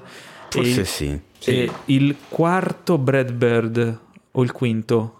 Il, Sai il quarto, il quarto di. Brad Bird, il quinto e il sesto Christopher Di McQuarrie, McQuarrie. che ha fatto sia Rogue Nation che Fallout. Eh, ha fatto un buon lavoro ed è stata la prima volta che si è ripetuto lo stesso regista sul franchise. Eh beh, però gli era venuto bene, Anche perché ehm, Tom Cruise e Christopher McQuarrie sono comunque molto legati eh, a livello proprio produttivo. Se non sbaglio, hanno anche la società insieme. Comunque lavorano sempre insieme. Infatti, anche un altro film, altri film, insomma, ci hanno lavorato insieme. E da, secondo me, dal, mm, da appunto da quello di Brad Bird, che era forse uno dei più belli, e ora non mi viene il titolo, eh, è decollata veramente la Protocollo fantasma. Esatto, Ghost Protocol, molto bello. Mm. Tra l'altro c'è, c'è quella scena in cui proiettano alla telecamera il, il fi- le finte immagini del corridoio, dove c'è, ed è il film in cui eh, viene meglio usato il personaggio di... mm, come si chiama? Del... Ah, non mi viene il nome. Simon Pegg. Ah, Simon- sì, il personaggio certo, di Simon sì. Pegg è utilizzato meglio in quel film che in tutta la, saga, tutta la saga, anche perché Brad Bird, comunque il regista de- della Pixar, Eh sì. si vede che ha studiato il film per immagini, cioè il quel film lì è raccontato veramente bene per immagini, costruito in maniera geniale. Però Christopher McQuarrie, in particolare con l'ultimo Fallout, ha fatto un lavoro della Madonna. Infatti questi due film, secondo me, vanno tenuti d'occhio. E la Sì, notizia eh, è il problema è che secondo me adesso la vera Mission Impossible è riuscire a girare il film in Italia, perché Eh sì. per come stanno le cose, anche se non ho capito perché cos'è che sta succedendo qua. Ma in pratica qui, qui al nord. Eh, pare che abbiano bloccato la produzione e quindi gli altri non hanno fatto più arrivare gli altri della troupe che dovevano arrivare, sono fermi lì. Porco cane. Comunque Eh. sta cosa, adesso apro una piccola parentesi, sta creando dei casini memorabili, cioè io volevo citare un attimo i nostri amici, amici di Cinefax del See You Sound Festival di Torino, che purtroppo al secondo giorno di festival ha dovuto chiudere. Sì, E- beh, ragazzi, ora noi ci stiamo scherzando Insomma, per sdrammatizzare. Non però- è facilissimo gestire, organizzare, tirare in piedi un festival e poi invece di dieci giorni duri due. Cioè, Dio mio, no, è no, una no, bella No, mazzata. comunque No. veramente cioè, ci stiamo, stiamo non dobbiamo scherzare che al, al sud ci sono già dei cartelli non si affittano case settentrionali eh. Va Eh, bene, lì è proprio Quelle sono le, le buttate. Però comunque eh, mh, non- noi scherziamo chiaramente per sdrammatizzare. Certo. La situazione secondo me è fuori controllo a livello di panico collettivo, di psicosi, perché ragazzi, cioè, queste misure di sicurezza che sono state prese sono effettivamente atte a, far, a, bloccare il virus, fare in modo che si estingua, perché una volta che la propagazione del virus viene limitata, le persone che ce l'hanno guariscono e il virus le- l'epidemia scompare. Non che ci sia eh, effettivamente pericolo di vita per voi se non avete eh, il si- sistema respiratorio o altre cose compromesse. Quindi, cioè, Ah, è virologo. Non lo sapevo. No, sono e- evirologo. Dove hai studiato? Io studio levirazione. Eh, vuoi, vuoi avere un, vuoi un esperimento? No, No, sto cercando solamente di, di- cioè, comunicare un po' di buonsenso, almeno da parte nostra, perché comunque facendo comunicazione no, eh, è una nostra anche responsabilità. Però c'è chi ne sa più di noi. È arrivato il Andate ad, professorone. informa- andate ad informarvi e non lasciatevi prendere dal panico e soprattutto Andate ad informarvi sulle fonti, sulle fonti autorevoli, autorevoli, istituzionali. Non, non i giornalisti sensazionalisti. Che esatto, e non il blog di mio cugino o chissà chi. A meno che suo cugino non Ah, esatto. Chiaramente. Andiamo avanti, l'ultima news, questa è una newsona, newsona bombolona, Eh. eh, riguarda l'Italia e riguarda Antonio Albanese. E Eh voi sì, che cosa c'entra Antonio Albanese? Ha fatto un nuovo film comico? No, Antonio Albanese si è... ehm, Ma non quell'Antonio Albanese, ah, è, un, eh Antonio no, è Albanese, un ah, imprenditore no, che è si un chiama altro Antonio Albanese. Vedi, vedi? Eh, eh, quindi infatti vi ho colto-? Eh sì, Antonio, ma no, è lui Antonio Albanese. ma non è lui. Però ci somiglia. Vabbè, uguale. dici questa news, se no Antonio capiamo. Albanese e voi decidete se è lui o è Quale lui. due? Eh, ma Antonio Albanese sarà lui veramente. Certo che è lui. Si chiama Antonio Albanese, è lui. Antonio Albanese Ma non è quella, vabbè. È che all'estero lui viene visto come un imprenditore, da noi è Antonio Albanese. Eh, è a capo di un progetto che ha acquistato un ex parco acquatico in provincia di Taranto che copre un'area di 450.000 metri quadri e lo convertirà nei nuovissimi Apulia Studios, quindi Ah. sarà una, una seconda cinecittà per Circa l'Italia. 70 campi di calcio. Eh, Nove- Madonna. Questa è una cosa che ho fatto io. Nove studi Calcolo, di posa. calcolo che ho fatto io per essere più trendy, sai come fanno i giornalisti, Ma quelli che... quanti campi da basket? Eh, Allora, ti abbiamo colto in includeranno, fallo. includeranno nove studi di posa e due water tank, che sono delle mega piscine per girare scene subacquee. E la cosa eh, interessante è che, e l'ho detto la seconda volta, non la terza, Ah, ah, eh, la cosa interessante eh. è che, ora l'ho detto la terza, potete bere, ehm, in Europa chi vuole girare in un water tank deve andare a Malta, perché gli unici sono a Malta, e quindi sarà sicuramente un'infrastruttura molto utile per le produzioni in tutta Europa e eh, inoltre, visto la mole di produzioni che c'è al momento in Italia, eh, è una risorsa importante. al, al momento, tra un po' di virgolette, visto che abbiamo appena parlato di No, Mission al Impossible, momento, che, diciamo, cioè, nell'ultimo periodo, nel corso diciamo, degli ultimi mesi e dei prossimi Sì, mesi, è vero, siamo tutte- ritornati di moda, da, da Nolan a... eh, basta, mi sono dimenticato Tanti, gli altri. Eh, tante- James Bond, ogni tanto Sì. Ma non solo, comunque fa. serie tv e un sacco di altre cose sono in produzione in Italia, tanto che tutti gli studi sono perennemente prenotati a, a lungo termine. Quindi eh, è un'infrastruttura che sicuramente sarà utile e che mh, inoltre sfrutta il meccanismo della, della Puglia Film Commission, che è una delle migliori a livello di risultati film commission in Italia e in Europa. Eh, quindi riescono a gestire in maniera molto efficiente ed efficace i fondi eh, europei e i fondi nazionali e, e stanno facendo un egregio lavoro da anni. Infatti, molte produzioni si appoggiano lì in Puglia quindi ben venga. Insomma, compr- comunque è una realtà. Ehm, lavorativa interessante per il Sud Italia Cioè, io credo dove- che possa portare un indotto clamoroso Esatto, genere. esatto, dove si lavora bene, si lavora appunto con impegno e con eh, costanza come stanno facendo lì, e ben venga e siamo molto contenti di, questa, di farvi sapere di questa notizia. Ma anche perché a quanto pare dicono che sarà pronto nel 2021, che mi sembra una stima quantomeno... Beh, magari aprirà, però continueranno a espanderlo. Non è detto Ah, che aprirà beh, al sì, massimo certo. delle Ma poi, chiaro, che no, ci poi magari non gennaio 2021, Certo. ma magari novembre. Però, insomma, Però già se ci sono uno o due dei studi di posa pronti mentre lavorano agli altri può aprire, insomma, una... non sì, credo che pre- aprirà prende il posto di insieme. questo ex parco acquatico che ormai era in disuso, era lasciato lì a- ad arrugginire e- ed effettivamente aveva poco senso come cosa. Eh, sì. Bravi, brava questa cordata di imprenditori perché questa era una, ro- è una roba veramente, secondo me, ne- necessaria per il territorio e utilissima e plausibilmente molto fruttifera. Esatto.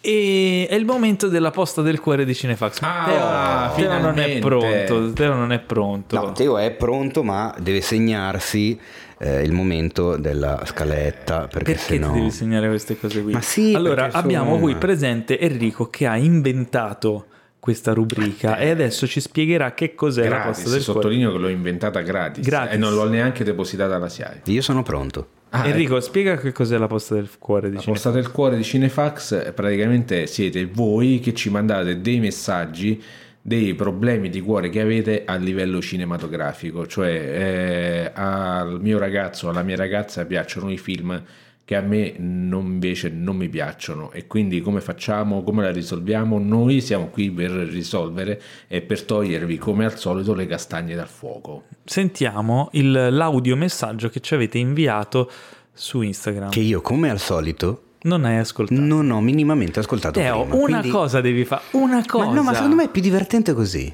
Eh, io non lo so. Arriverà il momento Cioè, in cui succederà come se qualcosa fosse, di come se strano. fosse live. Esatto. Voi volete farmi È troppo tagliare questa frizzante. Vabbè. Speriamo che non bestemmi. Ciao a tutti, vi mando questo messaggio È per la ragazza. posta del cuore di Cinefax. E mm, vi scrivo perché, cioè vi mando un vocale perché ho questa persona con la quale litigo sempre perché lui dice che il Signore degli Anelli fa schifo ed è meglio Star Wars. E io invece gli dico, guarda tesoro, non puoi par- le due cose non sono paragonabili minimamente, sono due cose completamente diverse.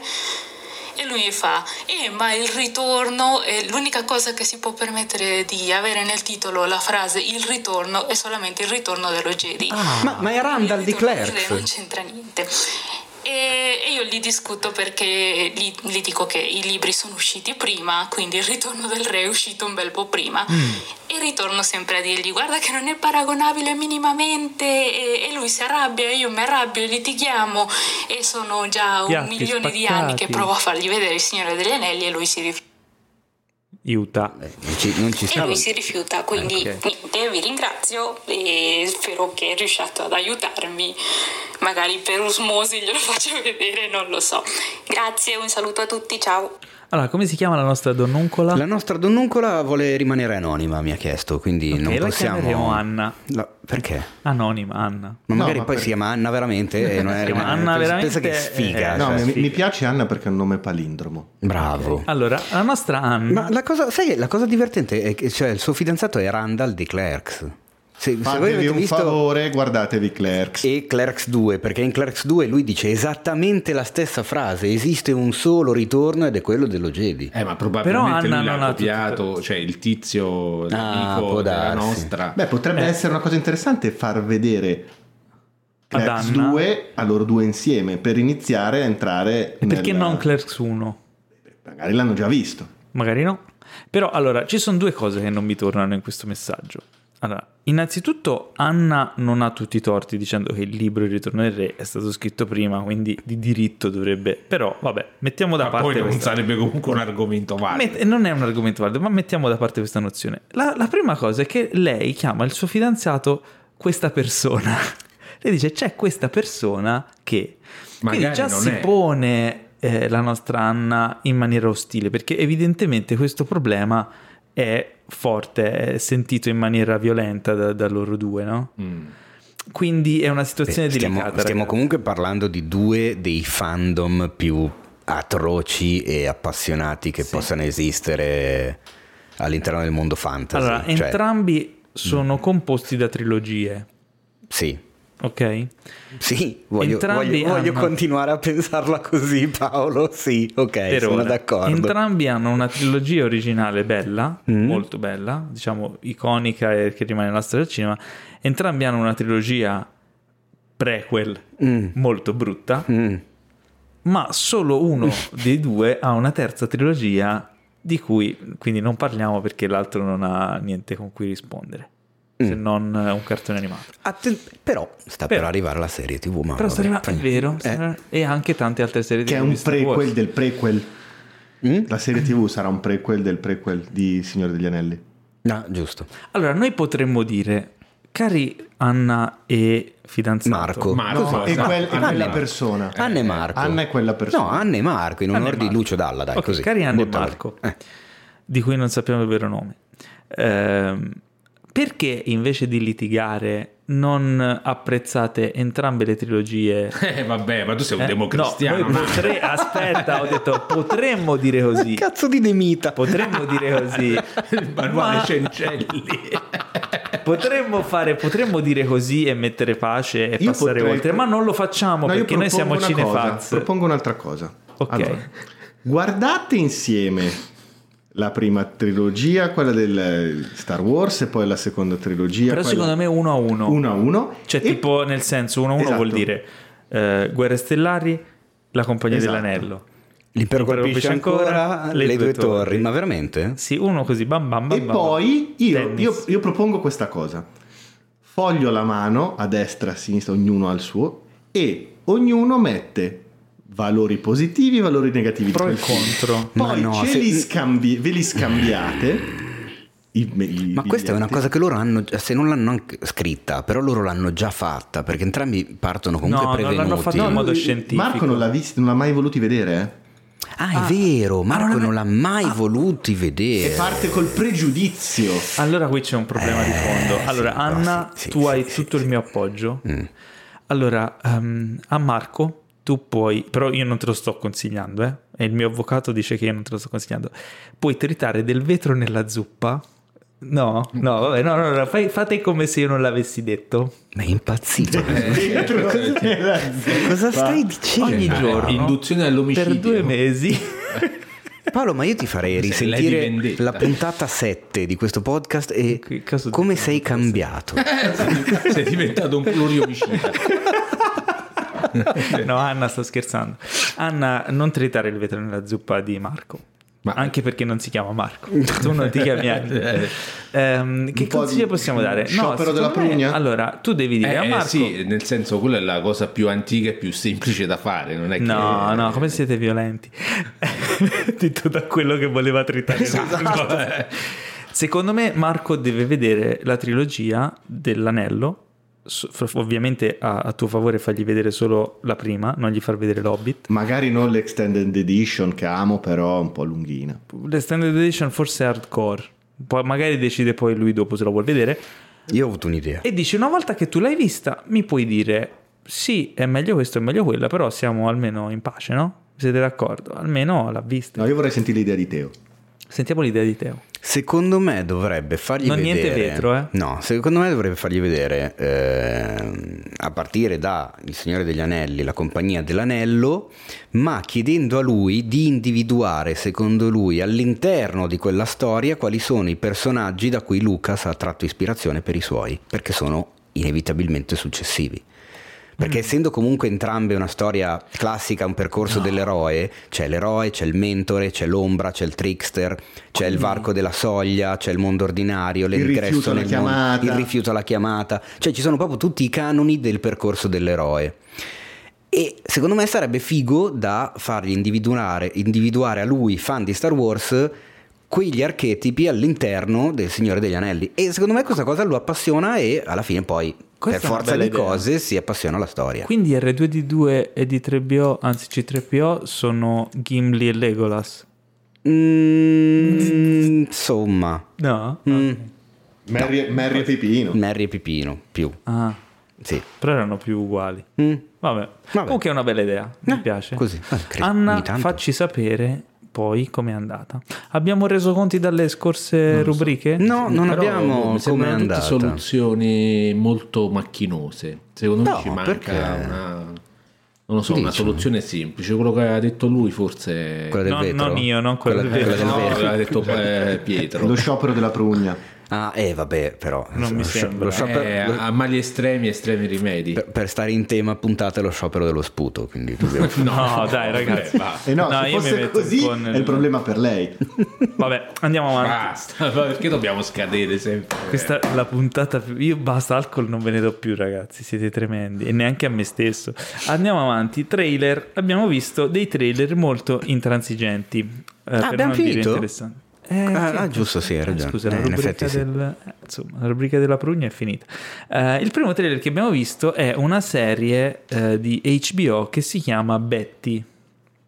Quindi mm, dovrebbe uscire tra non molto ed è, eh, ha uno stile molto molto visivamente eh, Molto trendy, molto giovane, come ci piace a noi, yeah, oh, yeah. Eh, infatti a me mi fa cagare. ma come? Eh, beh, No, invece sembra, sembra una roba È molto yeah, yeah, No, è era- giovane. È molto teen oriented. Sì, no, tra l'altro... Cioè, Sì, però teen oriented come mm, mi, mi sembra un po' Teen eh, Oriented, che è tipo l'Orient Express, che vuol dire Teen Oriented?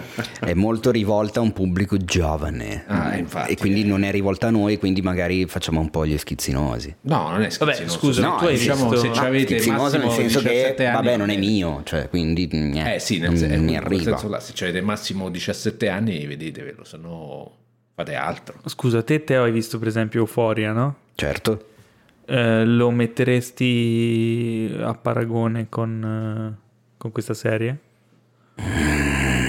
Non ne ho idea, mi ha ricordato qualcosina, ma secondo me Euphoria è chiaramente rivolta a un certo tipo di pubblico, ma è un po' più trasversale. Mm. anche proprio per il- i temi che tocca, come li tocca e quello che mostra. A me UFAR è piaciuto un casino. Sarà anche poi, vabbè, eh, colonna sonora spettacolare che tanto aiuta a immergerti nella storia, fotografie messe in scena particolari. Eh, anche che qui la fotografia ho sembra... visto, sì, però è, è- molto meno, molto meno marcata come cosa, molto meno protagonista. In Euforia, cioè, che cazzo, c'ha la, la- la- la cinepresa che va, fa dei giri 360, Sì, le no, evoluzioni atroci. quasi documentaristico, Eh, quasi sì. più un po' sporco e racconta di comunque comunità eh, nelle periferie, ragazzi, eh, skateboard, queste cose qua, insomma, è, è molto, sembra molto dentro, molto realistico no? nella, nella narrazione, però allo stesso tempo stiloso. Eh, poi boh, è una serie comunque, Sì, sembra una serie diciamo, molto curata. Sembra, sembra tipo un documentario sul ghetto, ma girato da Dolce Gabbana. Potrebbe essere una definizione. Un- bella questa. Eh? Mi è piaciuta come definizione. Figo. Sì, sì, sì, sì, bravo. Grazie. Ti fai il definitore. Il definitore. Il definitore. Il one-liner. Esatto. Ma stai tutti al telefono. Ma, eh, No, no, No, è che io- io stavo cercando- no, eh, Il problema no, è che no. cercavo eh, chi era l'autore di Betty, ma non trovo perché quando scrivo Betty Vabbè, trovo nel tutte le Betty possibili. che loro si fanno i cazzi loro. Voi No, io non mi sto facendo i cazzi nostri, eh, mi che è sto- stavo cercando una roba e- di- per la puntata. Eh? Perché Paolo mi mette in difficoltà con le cose non me le dice prima e niente, non la trovo, quindi Cosa, cosa, ti- cosa cercavi di bello?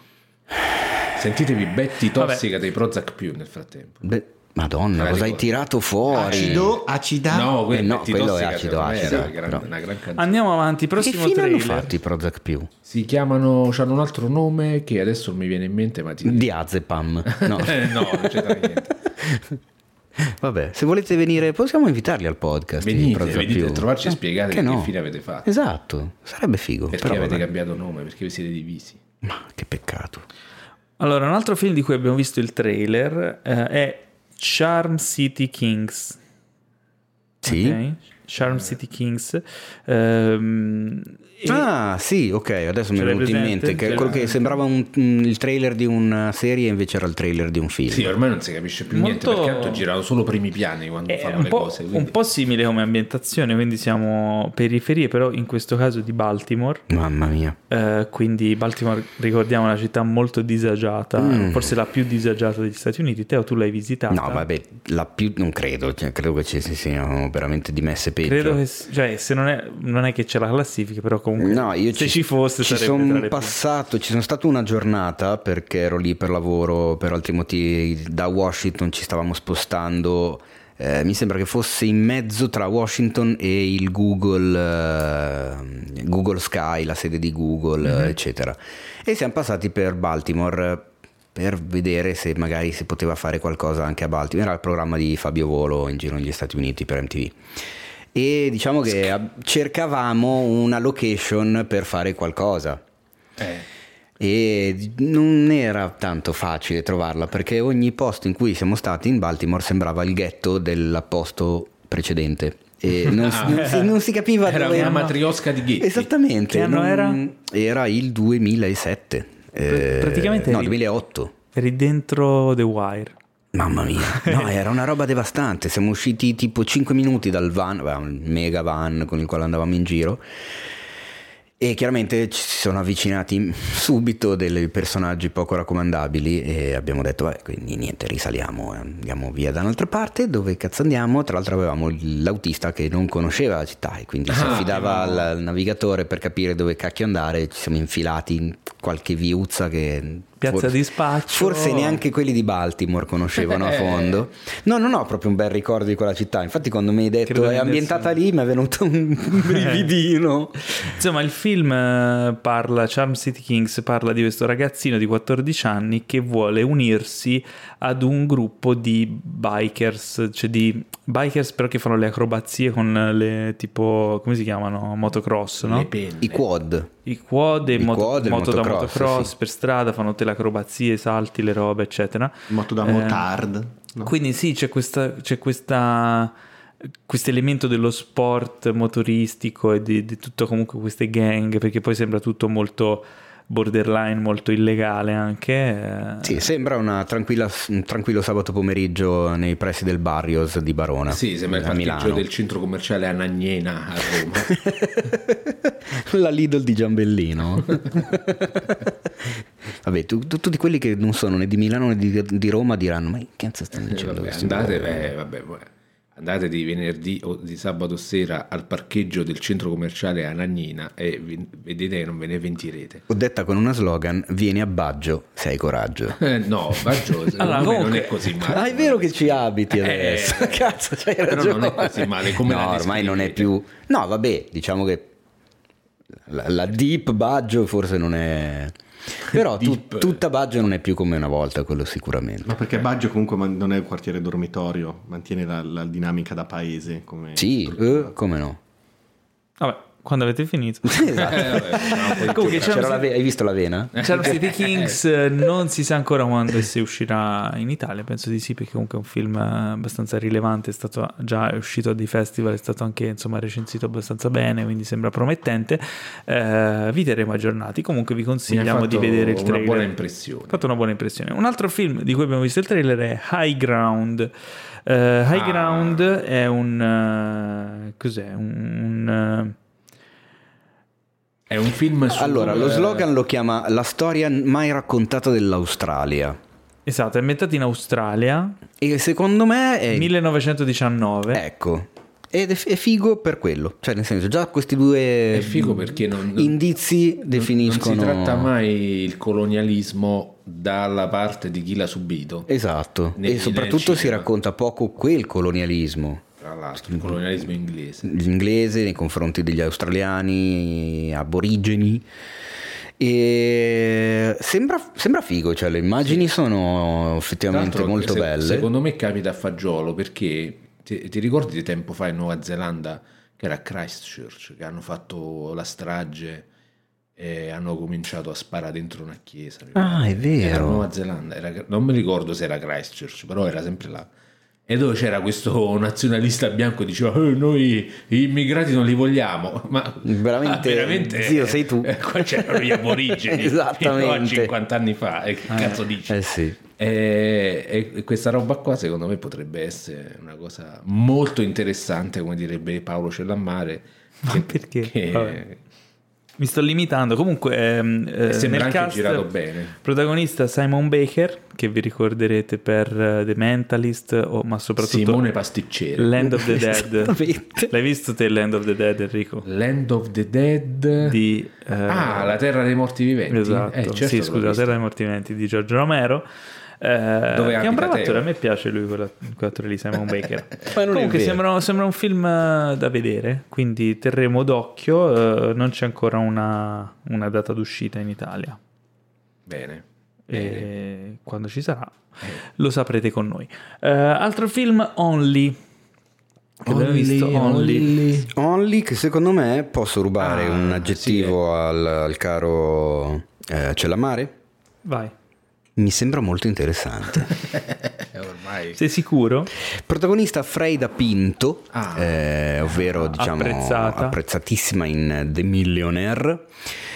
È questa sorta di, come definirlo, un film di fantascienza, di, di- distopica, Sì, la- di sì, distopia. mezzo cas- catastrofico, cioè questa cenere che avvolge... La sinossi dice che... Ok, allora fai il figo, Sì, no, no, leggi. perché Eh, lo leggo così capiamo un po' meglio. Perché Dai, il, il trailer è un po' criptico. Va C'è bene. questo virus, ma non si capisce bene cos'è. C'è Ah. questo? C'è questo? No, non so se è un virus, però Ah. praticamente nella sinossi dice che, che c'è una, un- una cometa. Ah, pensavo una corona, stavo una già ridendo. C'è una cometa che, che piomba sul pianeta Terra e eh, rilascia una un misterioso virus che tramite questa pioggia di polveri, di, di cenere, che inizia a uccidere eh, solo le donne. Nel, Terra le donne vengono, vengono uccise e quindi si crea questa, questa disparità di, di- di sessi, no? Questa, Beh, dove, dove- eh, vedi tu. dove le donne muoiono ma, Ma lei viene tenuta al sicuro dal fidanzato, come si vede nel trailer, e questa cosa chiaramente dopo un po' diventa Eh, rischiosissima. Comunque c'è sempre un po' negli ultimi anni questo discorso distopico del genere femminile che o non può procreare come nel Figli degli Uomini, oppure nell'ultimo film che non ho visto e non sono riuscito a vedere al cinema, Light of My Life. No, Light of My Life, quello con uh, Casey Affleck, che è uscito Mm. quest'anno, in cui mi sembra dalla sinossi che eh, sua figlia è l'unica donna, mm, non so se è fertile o che... Beh, anche eh, la, è vero che è tratto dal romanzo, ma anche la, la serie di Handmaid's Tale comunque Esatto, siamo sì, sempre Sul, sul genere. Beh, secondo me è un modo eh, interessante per raccontare Ah. l'alienazione delle donne in molte situazioni sociali Certo. eh, in maniera, diciamo, subdola, no? Eh, Certo. Beh, qua direi che la Sì. cosa, il simbolismo è più che come si dice, palesato, così, cioè, non è proprio così poi- nascosto. Però lo È un virus che uccide genere. solo le donne, vedi un po'. Che cade tra l'altro a fagiolo con una news che non abbiamo dato e che mi, ci tengo Attenzione. assolutamente a sottolineare velocissimamente perché eh, Harvey Weinstein è stato ritenuto colpevole di eh, violenza sessuale e stupro e rischia più di 25 anni di carcere. I suoi legali hanno detto che andranno in appello, ma secondo me quello che andrà in appello è quello che ci ha attaccato lui e che fa rima con appello. Non E ho capito. Chiudiamo qua. Non ho capito, me la spieghi? Eh, no, non te la spiego. Fai un Quindi disegno, fai un disegno. Andiamo avanti. Fai esatto. vedere la foto di un cesso dell'autogrill. Ah, il cappello. Eh, ok. esattamente. E beh, eh, cosa dire? Niente. Non lo so, però Only a me interessa. Ecco, no, non, lo- non- non te l'ho detto come participio presente, ho detto soltanto che mi interessa. Ok, promettente. Non allora, mi è poi molto c'è- la fotografia. Vabbè, niente. Vai, Vai, andiamo avanti. C'è un film che tu hai proposto, Teo, come trailer, eh, che si chiama Two Graves in the, in the Desert, cioè due tombe nel deserto. Esattamente. Eh, e eh, la sinossi, se vuoi te la brevemente te la snocciolo, un, un uomo e una donna si trovano nel bagagliaio di una macchina legati e imbavagliati e scoprono presto che i, i due, eh, le due persone alla guida dell'auto sono niente proprio di meno che William Baldwin e Michael Marsden. Madsen. Mad- Madsen. Perché interpretano loro stessi. No, sto scherzando, Ah. sono gli attori. No, che interpretano due personaggi, Vince e Mario. Mario. Eh, si chiamano così, Vince e Mario. Ah, Allora- questi due pazzi li hanno rapiti e non si sa bene perché. Esatto. E la cosa figa è che dal trailer si percepisce che il film è costato tipo 20 euro e, 13.000 e lire. gli hamburger per la troupe. Cioè, Sai, proprio... no, e, e soprattutto la coca per Michael Madsen. E, e per William Baldwin probabilmente anche Ah, perché sì. hanno tutte e due due facce da reduci Esatto, da- di, di quattro parti di Capodanno Esatto, nel in uno. stesso giorno cioè. ma è anche questa la cosa che mi affascina non lo so Ma cazzo perché fa- a Michael Madsen fanno fare sempre il pazzo? Eh beh, Chissà perché. Con quella faccia, non lo so, facciamogli fare il prete. tra l'altro io con- su Michael Madsen avrei una roba da proprio da, da- da dirmi sc- da solo da qui Eh, fino a dopodomani fai ragazzi forza, però, ormai vai, è il Eh, momento. però è fighissima È il momento. vabbè la dico proprio in stile ultra sk È finito il momento. Va bene, ero all'LAX, all'aeroporto di Los Angeles, che stavo aspettando di tornare in Italia Mhm. e incredibilmente avevo trovato un posticino mezzo nascosto, anche se in realtà poi non si poteva, ma lo stavo facendo lo stesso. Io e il mio fonico stavamo fumando una sigaretta, che però non è che si possa negli Stati Uniti nei luoghi pubblici, Ma e fuori dall'aeroporto, esatto. E a un certo punto è arrivato un taxi e dal taxi chi cazzo ti scende? Michael Madsen, ma giuro vestito esattamente da Mr. Blonde, con tanto di con gli stivalazzi, con i camperos neri. Aveva proprio l'abito nero con la cravatta nera stretta, gli occhiali da sole e i camperos neri. È uscito dal, dal taxi, è andato bello con la sua bella andatura yeah yeah verso l'aeroporto. Io e Master, eravamo io e il mio compare, l'abbiamo guardato e a me è uscito spontaneo. Faccio cazzo, Michael Madsen! Lui evidentemente mi ha sentito, si è girato verso di noi e ci ha fatto il segno della pistola Eh, guardandoci con il, con il suono mentre, mentre tirava il grilletto. Il solo non era... era Esatto, era una... E poi niente, basta, è girato ed è entrato in aeroporto e io sono rimasto affascinato da questo mega stereotipo ambulante, cioè nel senso era esattamente quello che ti immagini era quella roba lì. Ed è stata figa come cosa. Lui ci lavora con il suo-. Esatto, eh, con i suoi...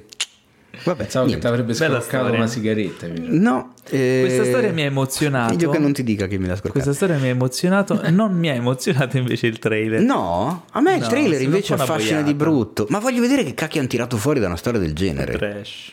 Ma perché? Tra l'altro, so. scusa, nota simpatica che tu non hai aggiunto è che il ragazzo e la ragazza che sono eh, stati rapiti e legati e chiusi nel bagagliaio della macchina Mhm. hanno dentro il bagagliaio un iPad Dove vedono le dove vedono i due alla guida della macchina che li prendono per il culo costantemente. E quindi lo questa cosa eh, eh, aggiunge una, una nota comica assolutamente fuori contesto. Non lo so, questa io voglio sono io Secondo me non arriverà mai in Italia questo un po' film. puzza di capolavoro. Lo, lo stavo per dire io, la sentiamo in due. E vabbè, allora passa al prossimo trailer. va Passa bene. al prossimo trailer, anche questo tanto voluto da te. Ma in realtà, è poi ti dico Enter- perché. Endi- Enter- endings. Beginnings. Esatto. E vai. Dai, Ah, basta. Pensavo volessi parlarne tu. No, c'è questo trailer di questo film Ending perché ci hai, Beginnings. fatto, ci hai fatto ingoiare questo trailer? Allora, perché innanzitutto è un film presentato al Toronto eh, Film Festival e quindi sul sito cinefax.it trovate la recensione del film, indovinate di chi? Io. Oh, Dio, Dio guardi. Di Alessandro Dio Guardi. Ma la cosa che mi ha preso bene è innanzitutto eh, una messa in scena stranissima a quanto si vede dal trailer. C'è questa fotografia tutta ultra sul... c'è questo bokeh esageratissimo, è tutta molto... Solo primi piani, è un film fatto solo, solo di primi stretti dettagli, primi, primissimi piani. Eh, eh, c'è questo davanti di diaframma mega aperto, eh, profondità di campo assurda, eh, tanti impalli, tante cose, ultra intimo. Ma la cosa secondo Font me brutti, simpatica, fonte veramente brutti, ma non credo che nel film ci siano. Però eh, a me piace sempre andare a vedere come se la cavano gli attori mh, lanciati o comunque molto legati ai mega franchise miliardari, come se la cavano con il dopo. In questo caso ne abbiamo addirittura 3 su 3. Perché c'è Shailene Woodley che arriva dai Da vari Big Little eh, Lies anche. Sì, però diciamo che l'ha lanciata i vari Divergent, Ah, Insurgent, visti. Però in, Papergent. in Big Little Lies lei è veramente brava. Però è sempre è piccolo schermo. Qua invece Eh, stiamo HBO, parlando di non è sì, tanto piccolo ok, però Cioè recita a fianco a, a a Nicole Meryl Kidman, Streep, a Meryl eh. Streep, va bene, lo so. Però sto dicendo che è stata lanciata da, comunque da un franchise. C'è Sebastian Stan, che sappiamo fa parte del mondo The Marvel, il soldato d'inverno, e c'è Jamie Dorman, che ha purtroppo, poverino per lui, partecipato a quell'obbrobrio di trilogia delle 50 sfumature. Shades of Grey Saga. Esattamente. Quindi mettili tutti e tre insieme e io voglio vedere che cacchio fanno. Ma guarda, in questo trailer, eh, se ci fossero stati i fascisti, ci sarebbe stato tutto ciò che odio. Mancano solo loro e poi c'è tutto. Non ti piace il bokeh? Al cinema no, al cinema Ah. io devo vedere la profondità di devo vedere tutto. Eh, com- com- come diceva Wells. Eh sì. Eh, non vedi, non lo sapevo, io la penso come Wells, ma guarda un po'. Ma guarda te. Ma guarda un po'. Eh? Eh. I bokeh te li vedi a casa sul tuo cellulare di merda di Netflix e basta. E vabbè, comunque Ending, Ending Beginnings, a quanto so, è abbastanza atteso, quindi vedremo che Da cosa chi? succederà. Dai, facci. Dai, dai fan di, Be- di Ending Beginnings. Ah, Perché che ci sono già. Già c'è la Esatto, fanbase certo. prima di uscire, che meraviglia, questo marketing, le gioie del marketing. E invece ci hai proposto anche un trailer che sembra aver accontentato un po' tutti. Eh, si chiama Enter the Fat Dragon. e Fat, non, non ho sbagliato, si chiama Enter the Fat Dragon, non Enter the Dragon. Ma fatevi un favore, guardatevi Enter the Dragon con Bruce Lee, i tre dell'Operazione Dragon in italiano. Mentre Enter the Fat Dragon, che cos'è, Teo? Spiegacelo un po' meglio tu. tu che Allora, sai. è il remake di Enter the Fat Dragon. Ah, che sorpresona! Attenzione, non di Enter the Dragon. No, perché già eh, una vita fa, mi sembra 40 anni fa, fecero la parodia di Enter the Dragon. Mm. E oggi hanno voluto riproporlo, chiaramente fatto eh, con i crismi attuali. Ma mi pare un film ad altissimo budget che, misco- che, me- che miscola soprattutto. Che, Miscola, eh sì, bello. perché ho, ho miscolato, mischiare e mescolare, è venuto fuori Miscola miscola. potrebbe essere, tipo briscola. Oppure che meschia.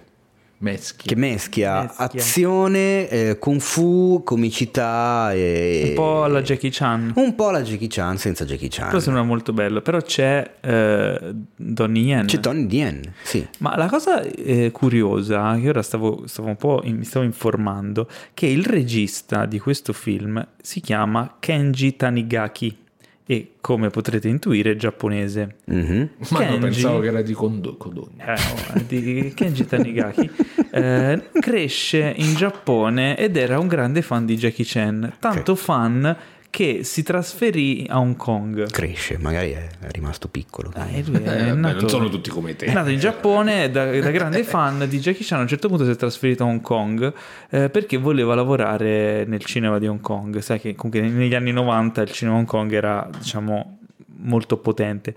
Eh, e praticamente si è fatto una reputazione da stuntman a Hong Kong. Per poi arrivare a, a- finalmente a fare la regia di questo film qui, ma lui già ha lavorato ed è stato il protégé di Donnie Yen, ha lavorato con Jackie Chan e con altre leggende, quindi si è fatto le ossa nel cinema di Hong Kong, però è un giapponese, cioè non lo so, questa cosa mi sembra interessante, c'ha una visione da... eh, è la quinta, sedicesima volta che dico interessante, ma va bene. Hai detto interessante. Vai, brinda. E il, il trailer del film effettivamente è, è figo. Cioè, Ah, io pensavo interessante. di- No, non è interessante, è proprio figo. Voglia di vederlo questo film qui. Non so se e quando uscirà da noi, ma magari, magari arriverà, che ne so, al, al Faris Film Festival. Non lo so. Ah, può darsi, è vero, quello potrebbe essere. Non arrivano quelli di Miche da noi, figurati se arriva questo. Se ci ascoltano gli amici del Farist, eh, vi prego, portatelo e veniamo tutti a vederlo lì. Davvero? Bene. Sì? Bene. Facciamo anche il cosplay. Facciamo anche il cosplay. Io allora, allora, anche il fisico del protagonista. Andiamo avanti con un trailer colossale, un trailer incredibile. HBO fa all in e con questo trailer nuovo della terza stagione di Westworld ha sparato le, le armi nucleari. Cioè, io ti dico la verità, non ho mai visto un trailer di una serie TV così potente. Cioè, è proprio smisurato, cioè una valanga di roba fighissima, forse anche più di quello che avrei voluto vedere. A parte che l'avrei vista comunque la, la terza stagione perché le prime due sono stratosferiche, ma No, no, con questo trailer eh, HBO è come se avesse fatto zip. sì, esattamente. Cioè, proprio. Un quintale di Eccolo. roba. È veramente incredibile. C'è ehm, allora la scala della serie che comunque nella prima stagione, per chi l'ha vista, Westworld è una serie che prende spunto da, un, eh, da un'opera di Michael, eh, Michael Crichton, no? Eh, che poi è diventato un film degli anni 70. Con Telly Savalas. O Savalas. No, come te li Savalas? Non era Yul Bryn. Con, scusami, Con con Brynner. Bryn. Eh, ho sbagliato pelato, sai, aver- averne uno davanti poi diventa un casino. Con Yul Brynner, eh, Bravo. che tra Che l'altro cazzo. secondo me Che in italiano era il eh, mondo, dei, robot. dei robot. Il mondo Bravo. dei robot. Fatevi un favore. Ehm, Da bambino mi fece una paura Madonna, eh, sì, c'è quella scena lì soprattutto che sappiamo tutti a quale mi Mi riferisco senza faceva una dirla. paura. giusto e sacrosanto direi e eh, hanno tirato fuori una serie che è veramente strabiliante. Eh, Westworld prima stagione è ambientato in questo futuro in cui per divertimento si va in questo parco a tema West Old West e fondamentalmente è un gioco di ruolo in cui però eh, è tutto reale e i personaggi di questo mondo nel vecchio West sono dei robot che interpretano dei personaggi e vivono e ripetono una vita di storie scritte per loro per intrattenere i, i turisti. Fondamentalmente è un parco a tema. Eh, mentre la prima stagione viene ambientata totalmente in questo parco a tema West, già la seconda espande un po' il mondo, ma in questa terza la scala degli eventi diventa gigantesca. Eh le, sì. le forze mh, proprio economiche messe in campo per la produzione della serie sono assurde e secondo me supera anche il livello raggiunto da Game of Thrones a livello proprio produttivo. Poi ricordiamo che in, in questa terza sono coinvolti anche attori come Aaron Paul e Vincent Cassel, Sì, oltre che ai non, già oltre sì certo, Tandy Newton. Jeffrey Wright, Ivan Rachel Wood, eh, non credo Anthony Hopkins, eh, Anthony però, Hopkins c'è nella chissà. prima, prima Che però anche chissà, nella seconda. però chissà. Eh, Ed Harris, Ed Harris assolutamente, Grande. eh, sì, Thompson, sacco James Harris. Marsden. giusto. Insomma, c'è un mega cast, Luke, Sam- Luke Hemsworth. il, il meno famoso degli Hemsworth. Mm. Eh, e vabbè, quindi insomma hanno sparato le armi nucleari con questo trailer. Io... Io non vedo l'ora, io sono proprio mega fan, cioè io sono sempre stato rapito dal primo minuto della serie, l'ho seguita, l'ho amata, l'ho adorata e adesso tra l'altro che è uscito il trailer della terza ho idea che sprecherò le mie poche ore di vita da dedicare a serie e film tv nuovi per rivedermi la prima e la seconda stagione di Westworld, Beh, me ne frega tra niente, l'altro, faccio il rewatch così. i, mm, insomma, showrunner sono Jonathan Gio- Nolan, eh sì. che ha scritto la maggior parte dei film di Christopher Nolan, essendo suo fratello, e Lisa Joy. E si vede comunque la mano di un abile sceneggiatore, soprattutto per tutta una serie di sviluppi narrativi, di misteri, di cose costruite veramente bene, che però non eh, sovrastano lo sviluppo dei personaggi, quindi è molto anche equilibrata come, come serie. No, si vede che è, pe- che è- è- pensata mh, fin dall'inizio per funzionare in un certo modo, cioè ci sono determinate cose che tu vedi fin dalle primissime puntate e questo anche nella seconda stagione che a quanto ho scoperto eh, quando ho divulgato anche sul sito il trailer della terza, ho scoperto che la seconda stagione invece è piaciuta a, a pochi, cioè a molta meno gente po' rispetto meno. alla prima. È un po' più ostica forse, però secondo me arriva, già- arriva un punto in cui cioè, butti giù le armi e dici hai vinto, basta, Eh beh, porco cane. Cioè, non è una di quelle serie che puoi vedere mentre cazzeggi col telefono, mentre stiri o assolutamente. mentre stendi i panni o mentre fai dell'altro. Cioè, ti richiede attenzione, ti richiede concentrazione, ti richiede soprattutto È una- Finalmente, erano Siamo anni arrivati. che non passava l'ambulanza durante la puntata del podcast. Ci sarà qualche zombie in E comunque diciamolo per tutti quelli che ci stanno ascoltando in macchina, quella che sentite non è Non- nella non vostra fermatevi. vita, è nella nostra. Però, Che ci sta venendo a prendere. però insomma, l'occhio buttatecelo lo stesso, perché Eh, metti che per caso ce ne ne stia passando una anche in una vera, noi gli diciamo non è quella, succede un bordello. Comunque dicevo, è una serie che ti richiede eh, molto, che ti assorbe molto, richiede anche un, un certo tipo di riflessione, eh, di, di- di pensiero, non è una che te la dimentichi dopo che l'hai vista e chi se ne frega. Cioè, è una serie impegnativa, Ci ragioni, ma è proprio il suo bello. Eh sì, Sono quelle serie che catalizzano l'attenzione. non è puro intrattenimento fine a se stesso, ecco, cioè, c'è, Eh, c'è molto dis- di più. Mi dispiace che ancora non, non sia esplosa a livello comunque mediatico generale come Ma, eh, seco- ma mi sa che ne avevamo già parlato di questa Sì, però cosa, ma secondo me è difficile che succeda. Secondo me succederà. così. Mm. Secondo me succederà perché comunque tieni conto che Game of Thrones è esplosa più avanti, Sì. Breaking Bad è esplosa più avanti. Qui siamo eh, deve iniziare la terza stagione. Sì, nessuna, però- nessuna serie Mm. è esplosa così presto. Facci caso. Intanto Pietro cerca di demolire Beh, lo studio. mm, adesso faccio il nome di una che Lost sicuramente è bravo. non è esplosa così presto. Ma non è esplosa certo alla quarta stagione come Breaking Bad e Game of Thrones. No, forse alla seconda, terza. Ma Stai scherzando? Lost alla Lost prima è stagione cosa già sì. era Lost, era Sì. già un fenomeno mondiale culturale, sì. Vabbè, comunque non è. Però vabbè, è un exploit, esatto, appunto. Però, insomma, siamo tutti in attesa. Fatevi un favore, recuperatevi Westworld stagione 1 e 2 se non l'avete viste perché assolutamente merita. E sarebbe bello, ora magari non succederà con questa terza stagione, ma magari la quarta fare gli spoiler special come facevamo con Game of Thrones, perché manca un po' la serie per antonomasia, quella che vedono tutti e quindi se ne parla tutti. E comunque l'avevamo detto quando è terminato Game of Thrones che avremmo fatto fatica a trovare diciamo un erede Succederà, succederà. per lo Spider Space e effettivamente stiamo facendo fatica. Ci vuole un po' di tempo. È giusto anche che sia una, che un tipo di serie così che catalizza tutti non sia una roba di tutti i mesi, perché non, non sarebbe divertente, no? Anche se Paolo, non so se lo sai, non so se l'hai inserito in scaletta, non so se ne volevi parlare, non so un sacco di cose perché sono ignorante, ma io ti volevo dire che è arrivata Better Call Saul 5.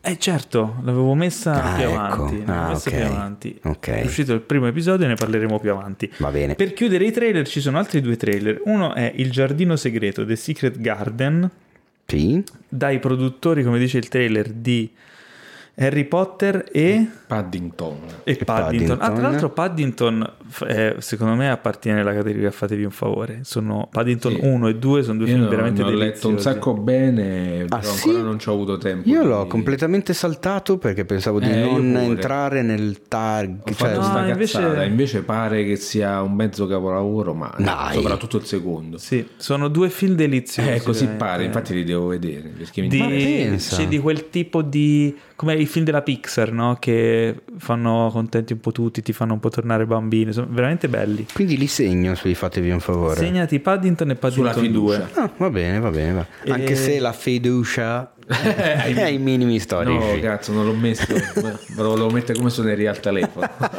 La fiducia. La fiducia. è ai la fiducia. Ormai facciamo così: quando un trailer è brutto, senza che lo stiamo a perdere tempo a commentare, mettiamo l'audio, la Sulla fiducia. fiducia. Comunque, The Secret Garden a me ha dato l'idea che il sottotitolo fosse Tanta voglia di franchise. Eh, stiamo cercando il nuovo Harry Potter. Esattamente, è Da- Una ragazza- disperatamente da mesi e anni. Da anni ormai. Una ragazza orfana scopre il magico giardino nascosto nel suo- nella casa di suo zio. Ma perché lo stai leggendo come il cinegiornale Perché secondo me ci stava. E lo zio credo che sia Colin Firth.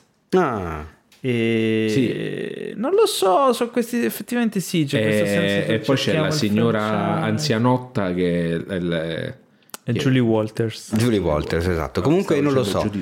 Ma non. Non conosco il romanzo, il f- film dal trailer mi è sembrato un po' una sorta di collezione di cose un po' già viste, quindi il mio giudizio su questo trailer è La fiducia è ai minimi storici. Statisticamente qualcuno di voi Chi è che Sei parla? un film. non lo so. È i minimi storici, effettivamente è vero. Invece la fiducia mi sembra alta su un film italiano. E inoltre ogni tanto dobbiamo parlare anche Oh, di cinema italiano. Eh certo, Che è- ah, ho capito. Che è Il talento del calabrone. Eh, Eh, film che tra l'altro doveva uscire in questi giorni, ma credo che sia stato posticipato per eh, ovvi motivi. Cioè, le sale Perché? sono chiuse ah, sono come mai sono chiuse le sale? a Milano eh, per l'emergenza. Che, che- che- cosa succede? C'è un virus. Porca troia. C'è il coronavirus. C'è il virus. Corona Family. Ogni volta che dico Corona, Perché non installiamo. Norton. Antivirus?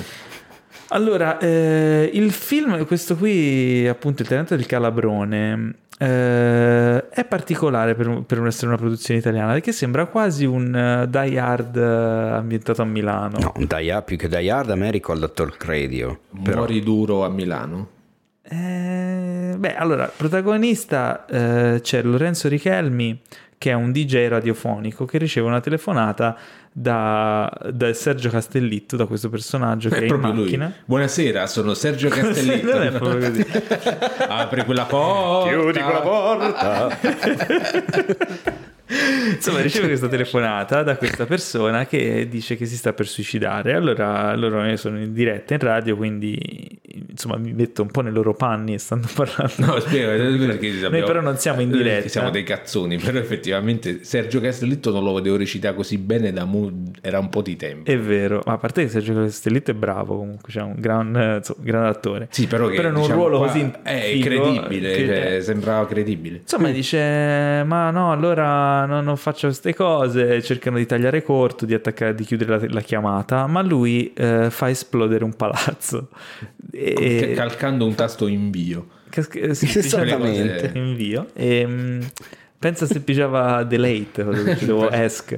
E, F4. insomma esplode un palazzo e quindi lui dice adesso avete adesso ho la vostra attenzione e, mm, e da lì inizia questo thriller in cui lui è in giro per Milano con una macchina carica di esplosivo e non si sa bene cosa vuol fare però eh, mette alla prova il personaggio di, di Richelmi. Eh, thriller classico però all'americana, ambientato a Milano, produzione italiana, il regista è eh, Giacomo Cimini e io sono molto curioso di- di- di vederlo effettivamente. No, meno male che stiamo cominciando a vedere un po' di thriller italiani. Eh sì, un po' Eh, di film di genere. era anche eh, ora. che ci abbiamo avuto, ce li abbiamo un po' a sprazzi, no? ondate. Eh, arrivano, poi Sì. spariscono, poi arrivano. Però effettivamente... Noi abbiamo ce avuto l'uomo del labirinto. che ti ha molto appagato. Tu lo Non- nomini sempre, non secondo me di- ti, ti ha colpito. Co- E o nel bene o nel male ti ha colpito. Sicuramente nel male mi ha colpito. Ah. E quindi niente, questo è il talento del calabrone. Guardatevi il trailer perché vi rimarrà impresso e secondo me vi farà anche venire voglia di, di vederlo. Ora abbiamo finalmente l'evento clou di questa puntata. Ah. È giunto il tuo momento. Non è il mio momento, Non è il tuo momento. Ma eh, dici un po' con chi- Praticamente- con chi dobbiamo parlare adesso. Allora, no, no, praticamente funziona così che eh, venerdì è stata fatta questa intervista al grandissimo, secondo me, attore Maurizio Lombardi, che forse eh, diciamo il grande pubblico lo sta vedendo in questi giorni nel- nella serie The New Pope. Esatto. Intanto Teo inizia a fare casino. Magari Eh. non, non ricorderanno il nome, ma ricorderanno sicuramente la faccia. il cardinale assente che balla sulle note di Paolo Conte, diciamo, questo andrebbe riconosciuto per, per il suo talento, ma la gente lo sta riconoscendo per questo, ma l'importante è che la gente, esatto, Ma cosa fai te? lui. Eh, però che cosa è successo? Che cioè, e non eh, solo comunque, non solo, chi ha visto Pinocchio l'ha anche visto nel ruolo del tonno. nel ruolo Eh del sì, però non spoileriamo niente, tanto spieghiamo tutto nell'intervista. Esatto. Però che cosa è successo praticamente? Che noi non l'abbiamo registrata questa intervista telefonica, cioè questa intervista esiste ma nel passato. Ok, come facciamo? Allora noi con i nostri potenti mezzi ci collegheremo, apriremo questo varco spazio-temporale, ci collegheremo con l'Enrico Tribuzio del passato in diretta. Dici com'è possibile? Praticamente questa cosa sarebbe possibile grazie alla fisica, cioè ci saremmo dovuti mettere a studiare la fisica quantistica, i viaggi nel tempo, queste Teo, però me lo potevi dire di non dargli da bere. Cosa sta dicendo? Non lo Cioè, non lo, so, non lo Sì, seguo noi più. ci colleghiamo nel passato, ma non tramite la fisica, come voi sapete che io sono appassionato di magia. Cazzo, ho tossito, raga, ho tossito, ho tossito. E non hai toss- devi tossire nel gomito, te l'ho detto, nel gomito, Teo. Vabbè, il podcast finisce qui, è arrivato il momento che tutti odiate. eh, Vabbè, insomma, facciamo questo collegamento. facciamo questo collegamento nel passato tramite la magia nera. Oh no. eh sì, eh, perché... Ma c'è qualche c'è Rito No, Voodoo. Esatto, no, io ho creato un'app che praticamente invoca Yog Sotot. Ma Eh, cosa stai dicendo? Io ho eh sì, paura, è- è- ragazzi. È il guardiano della soglia. Comincio ad Basta. avere paura. Lancia l'intervista Harry. Allora, noi ci colle- faremo questo collegamento spazio-temporale, però c'è un, c'è un problema, dovremmo attraversare il corridoio dell'incubo. Oh no, io non sono pronto per tutto ciò. Madonna, ma mi se- sembro tornato ragazzino quando giocavo a, a Dungeons, a- a- esatto. a Dungeons and Dragons. È più o meno una cosa del genere. Vabbè, Posso comunque, tirare il senza- dado? Esatto, tiro il dado da 20. È uscito 3. Tiro l'altro dado. È uscito 3. ecco, tempra, niente, eh. arrivano i coboldi. I coboldi. Allora, No, che cazzate state parlando di cazzate? Va bene, senza ulteriore indugio, allora apriamo Lancia il, un tiro dardo. il collegamento con il, il passato. E adesso vediamo Enrico Tribuzio del passato, ci sei? Sì, grazie, grazie della linea. Io sono onorato di avere ospite qui con me, con noi sul podcast di Cinefax, l'attore Maurizio Lombardi. Grazie Ciao. Maurizio, grazie di Ciao essere con noi. ciao a tutti gli ascoltatori di Cinefax. Allora, eh, innanzitutto grazie insomma, per aver trovato il tempo di stare con noi, che insomma eh, sappiamo che sei molto impegnato. Ti sto seguendo in modo molto critico da quest'estate, quando ho visto The Nest al cinema. Perché vabbè, io sono appassionato del genere thriller horror, quindi quando ne esce uno italiano io il primo giorno sto al cinema. E, e però sono rimasto stupito da questo attore che io non avevo mai visto, eppure, eppure però mi sembrai familiare perché c'hai questa faccia che è proprio la classica faccia da cinema, no? che uno ti incontra e dice ammazza ma questo cioè, dovrebbe fare cinema. Eh, Ah, sì? perché eh, sì, è una faccia proprio archetipica, eh, una via di mezzo tra Buster Keaton e quello sguardo inquietante di Robert Mitchum di La morte corre sul fiume. Eh, Robert Mitchum, madonna, Robert Mitchum non me l'aveva detto nessuno. Eh, Buster. Keaton tutti, anche Eh, sì. a un festival c'era degli americani sono impazziti, ma tu sei Master Key, no magari eh, Master Key. però Robert Mitchum po' d'altro Eh sì, perché sarà stata quella parte là. Eh sì, beh, Robert Mitchum... lui ha fatto Cap Fear, mi sembra, fece lui. Eh, sì, Cape Fear, eh, vabbè, io sono affezionato moltissimo alla Morte corre sul fiume.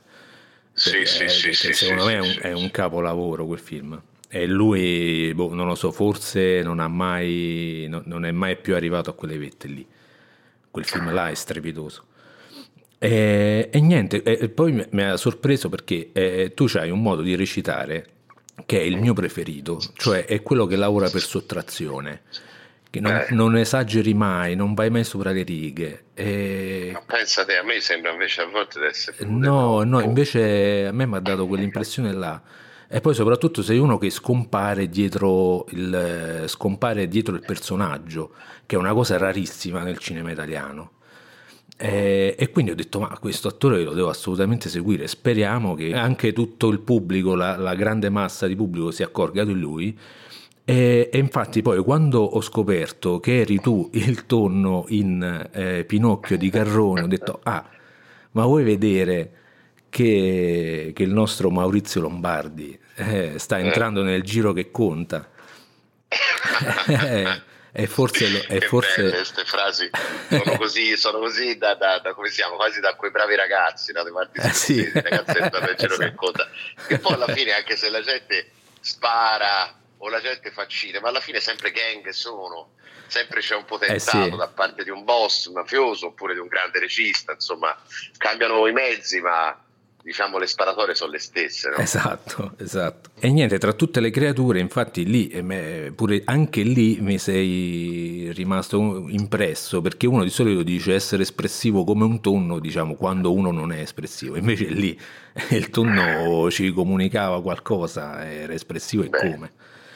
E, e poi alla fine, vabbè, eh, ti ho visto in eh, The New Pope, eh, dove interpreti il cardinale Mario Assente. E sì, poi se, tra l'altro sei diventato anche virale con, eh, con il balletto sulle note di Paolo Conte, ho detto ecco, Esatto. finalmente il mondo si è accorto, anche il resto del mondo si è accorto di Maurizio Lombardi. Soprattutto la Russia, la Russia è una cosa Ma va, incredibile. ah, stanno, ecco, vedi. stanno arrivando messaggi da- dai russi a Kiev, San Pietroburgo, cioè persone che mandano i loro balletti rifatti, io dico, wow, proprio dalla Russia con amore, veramente un- dalla Russia con amore impressionante, sarebbe stato contento mio nonno e lui amava la Russia, la, la Mosca, San Pietroburgo, la nonna andavano insomma spessissimo, ecco. Eh, ma guarda, ti meriti tutto quello che ti sta succedendo eh, e siccome eh, noi di Cinefax ti stiamo seguendo da, da quest'estate, abbiamo detto allora fermi tutti, cerchiamo di intervistarlo perché prima che diventa strafamoso, così potevamo dire che noi c'eravamo quando, quando è iniziato tutto. ma penso non avvenga. L'importante è, è- quello deve avvenire è, è riuscire a stare dentro grandi storie. Sì, assolutamente. Tra l'altro, eh, sì, Eh, te- questo- scegli sempre molto bene i copioni. Fino adesso li hai scelti bene, poi in futuro vedremo. Eh, e quindi la domanda sorge spontanea: ma tu fino adesso dove sei stato? Perché non- Eh. non- eh, cioè, raccontaci un po' della tua genesi artistica.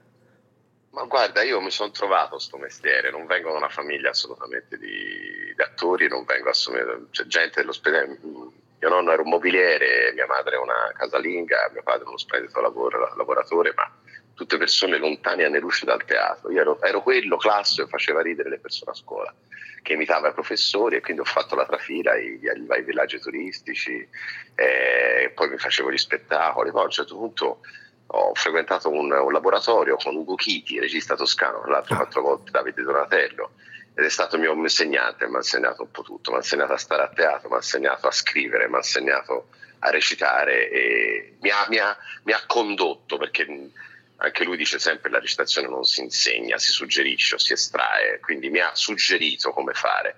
Chiaramente vedeva in me dei potenzi- un potenziale e fece un provino per lui per un ruolo in Quattro bombe in tasca, uno spettacolo magnifico scritto da lui e da lì è partita la mia carriera.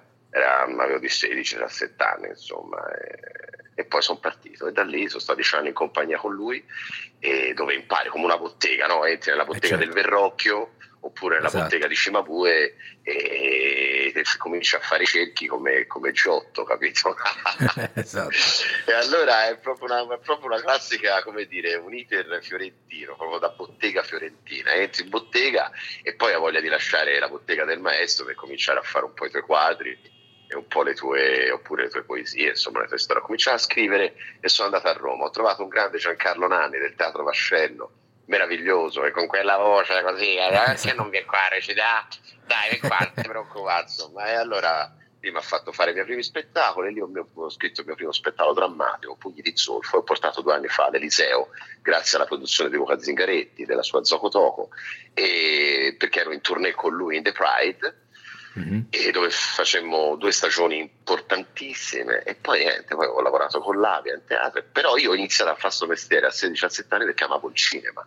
Cioè io ho eh. sempre innamorato mia madre alle 3 del pomeriggio, in estate, ci piazzavamo di fronte a Rai 3 o di fronte a Rete 4 e ci gustavamo i film dell'estate. I famosi bellissimi, bellissimi di Rete 4. I bellissimi, sì. ah, che C'era meraviglia. Delle, con quella musica. Na, na, na,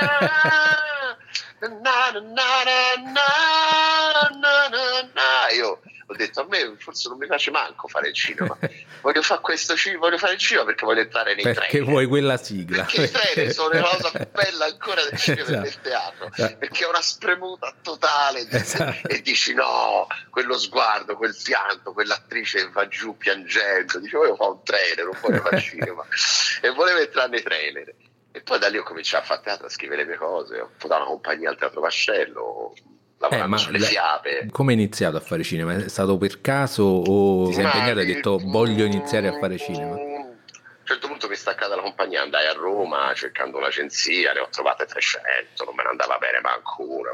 I casting manco li conoscevo perché io credo, quando hai detto ma da dove vieni? Eh Beh, io credo, io, dipende, io credo dipenda molto dal mio, dal mio, carattere, nel senso ci sono degli attori che già a 16-17 anni sono già inquadrati, già tosti, già fortissimi, un po' come quando mi capitò di andare a Edimburgo, io portai il mio spettacolo a Edimburgo per un mese, c'erano questi ragazzini inglesi, 16-17 anni, sembravano già dei piccoli, che ti posso dire, Marlon Brando, sì. no neanche, di Robert De Niro, tostissimi, già forti, no? Sì. Invece noi italiani si come si dice in, in, toscano, si trinchella tra un bar romano e ci barcameniamo. Ci barcameniamo come i surfisti a Forte dei esatto. Marmi oppure davanti ti... a Ostia esatto. che fanno surf e riescono pure ad andare a un contest internazionale ma fanno surf su delle onde sì, la scaduta di Libeccio va bene, ma non c'hai le autostrade che c'hai in California.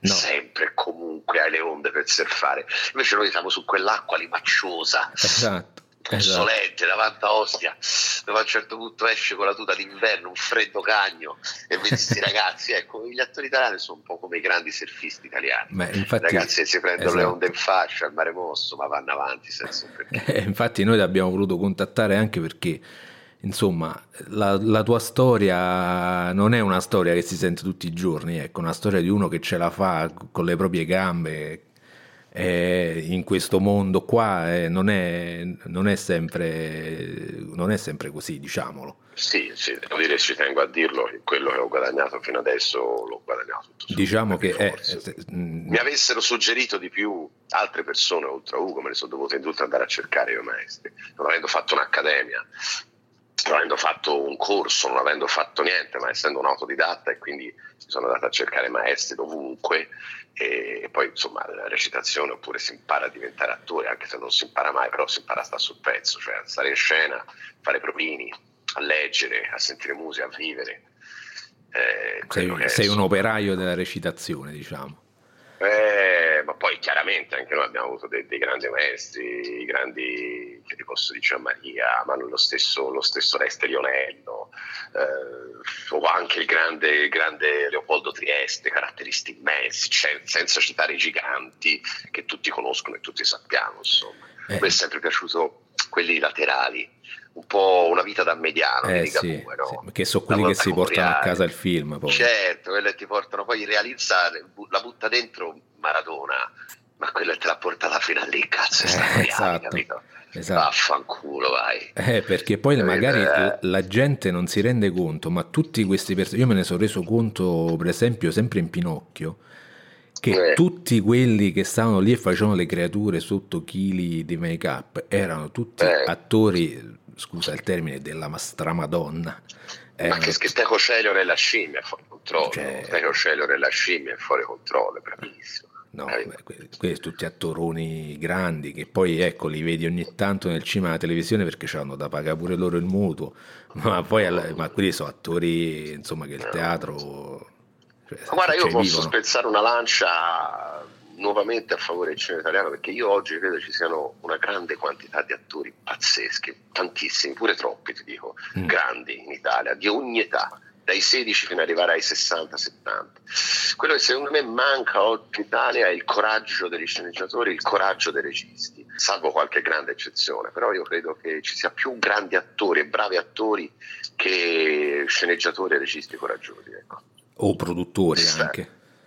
produttori, anche se ti ripeto, anche quel mondo lì sta cambiando, Mm. anche quel mondo lì sta cambiando, perché comunque è dieci anni che l'Italia sta producendo ehm, eh, prodotti di altissimo livello, non a caso Sì. il mondo è ritornato nuovamente a guardarci, noi non giocavamo più a livello internazionale, non eravamo più in nazionale, Esatto. noi il mondiale non lo, non lo giocavamo più, Eh, c'era, l'Argen- c'era l'America, c'era l'Inghilterra, c'era la Francia, ma, ma noi non c'eravamo. E invece ora stiamo ritornando nuovamente a giocare a livello internazionale, Coppa UEFA, Coppa Campioni, siamo in Coppa del Mondo nuovamente, sono tanti attori, Favino, eh, stanno tornando nuovamente a riportare il cinema dall'altra parte. Beh, anche tu, anche tu, perché sappiamo che tu sei reduce da, eh, da un set internazionale, il set di Tiger, l'opera prima di Ronnie Sandal, Eh, che è sì, stato... Ronnie Sanda, quella che ha scritto Borg e Mac. Sì, è lo sceneggiatore di Borg McEnroe. Esatto. Esatto, tra l'altro un personaggio fantastico, questo, questo ragazzo del, della, della- del sc- scandinavo, ecco, si è fatto questo... Tra l'altro questo lavoro sul calcio, io sono un, un direttore tecnico dell'Inter, pensate, Mm. Ah, pensa. che- direttore tecnico dell'Inter e niente, insomma, lo- è una storia vera, ragazzo di 16 anni soffre di depressione, molto bella questa storia. Eh, che so che avete girato tra l'altro in Italia, tra Torino e Sì, a Pinerolo. Mm. esatto, a Torino, sì, sì. sì. Bene, questo ci fa molto piacere. E, e sempre a proposito di, eh, di- di set internazionali, tu sei anche l'unico attore italiano nella serie in onda su Sky Riviera, la terza stagione, se non erro. Di Riviera, già, è vero, sì, l'ho girata in contemporanea, pensa te, a quando ero su a Venezia per Degni Pope alla presentazione. Sì. Mi portavano dal red carpet al- alla sala stampa e poi mi riportavano al palazzo dove giravo Riviera. Esperienza stupenda, bellissima, con questa attrice meravigliosa, ma c'era anche stato attore, non mi ricordo, Rupert qualcosa, lui aveva fatto anche l'ispettore ehm, Lestrade, mi sembra, in, ehm, in Sherlock Holmes con eh, Cumberbatch. Le- le- le- l'ispettore, cioè, c'è Watson e Sherlock Holmes, poi c'è l'ispettore di polizia che, che, insomma li conduce. È un po' una specie di Robert Downey Jr. inglese lui come viso, c'ha poi le caratteristiche lì. Ma il- la serie Riviera quindi sempre è una produzione inglese o americana? Sì, sì, una produzione totalmente inglese, Ah, perfetto. totalmente inglese. Bene, allora ti seguiremo anche là eh, Sì. quando, quando sarai in onda. Ehm, ma mo, visto che insomma hai girato parecchi set, ce l'hai uno che ti porti nel cuore? Vabbè, eh, come si fa? Eh, è lo so, facile. è come dire, come eh, dire- è chi vuoi come più tirare bene, che- a mamma o papà? è come, però. è come il set che porto nel cuore è la mia prima regia di- del mio primo cortometraggio. Ah, ci sarei arrivato, ci sarei arrivato. sulla- Hai bruciato i sulla tempi. travvia di Firenze. Vabbè, no, siccome scherzo esatto, eh, Scherzi a parte, però siamo fortunati oggi, poi ti piaccia o non ti piaccia, quello che tu vuoi, siamo fortunati oggi ad avere un talento, un artista forte e importante, soprattutto profondo e fuori dagli schemi come Paolo Sorrentino. sì, È un ragazzo che io mi sento di dire ehm, è un qualcosa che, che sta capitando all'Italia, come è capitato Fellini, come è capitato Petri, come è capitato ai grandi registi, Paolo sta capitando all'Italia. Perché uno che scrive, ha vinto, ha fatto e sta facendo l'ha fatto lui è qualcosa di, di immaginabile, insomma. Sì, assolutamente. Tra l'altro, scusa se, se ti interrompo, volevo dare questa, questa notizia. Tra- se per caso capiti dalle parti di Milano e ti vuoi vedere sul grande schermo, eh, MIC, il Museo del Cinema, il Museo Interattivo del Cinema a Milano dal 28 febbraio al 1 marzo eh, proietterà Ah. tutta la stagione al cinema, in sala. Ma fra... Eh, guarda, quando, quando, dimmi quando? Tra- eh, dal 28 febbraio al 1 marzo. Sono tre- Allora, guarda, ci- è un fine settimana. che io sia a Milano su forse il primo marzo sera perché io girerò un qualcosa con Cipri su per il salone del mobile e quindi sì infatti conoscerò per la prima volta di persona Cipri ed è, ed è un'emozione perché lo stimo tantissimo il direttore della fotografia è fantastico e comunque sì eh, ci andrò sicuramente ha fatto bene a Il, dirlo il primo marzo, che è domenica, proiettano, fanno proprio la maratona dalle due e mezza alle, alle undici e mezza di sera, una cosa così. E, e tra l'altro c'è scritto anche che il, il personale sarà vestito come il cast, quindi da cardinali, da suore. no Eh, sì. puttana è bellezza che ganzi ragazzi troppo forti oh. mamma mia no vediamo speriamo che torni qua perché ormai a New York è a girare un film porca troppo Ah, quindi sta Speriamo, girando. speriamo che sia- sper- Mm. Eh sì, c'era uscito la notizia, sta girando con Jennifer Lawrence, o, o girerà con Jennifer Lawrence, credo. Eh, questa storia appunto di mafia a New York, però porca vacca, speriamo sia un cervello in fuga, un cervellone in fuga. Ah, Eh sì, ma tra l'altro lì sul set di The New Pop eh, hai qualche aneddoto oppure che ne so, hai legato con qualcuno in particolare del, Ma guarda, dei colleghi? eh, Guarda, eh, trovo magnifico fare coppia con Silvio Orlando, perché Silvio Eh. è proprio da buon, da buon napoletano, ti tratta come sotto Totta trattava eh, Peppino, quindi mi sentivo un po' Peppino trattato male da, da, da Totò, trattato male bonariamente, Sì, sì. però mi mettevo molto volentieri al servizio della suo- del suo sopraffino eh, infliggermi, capito?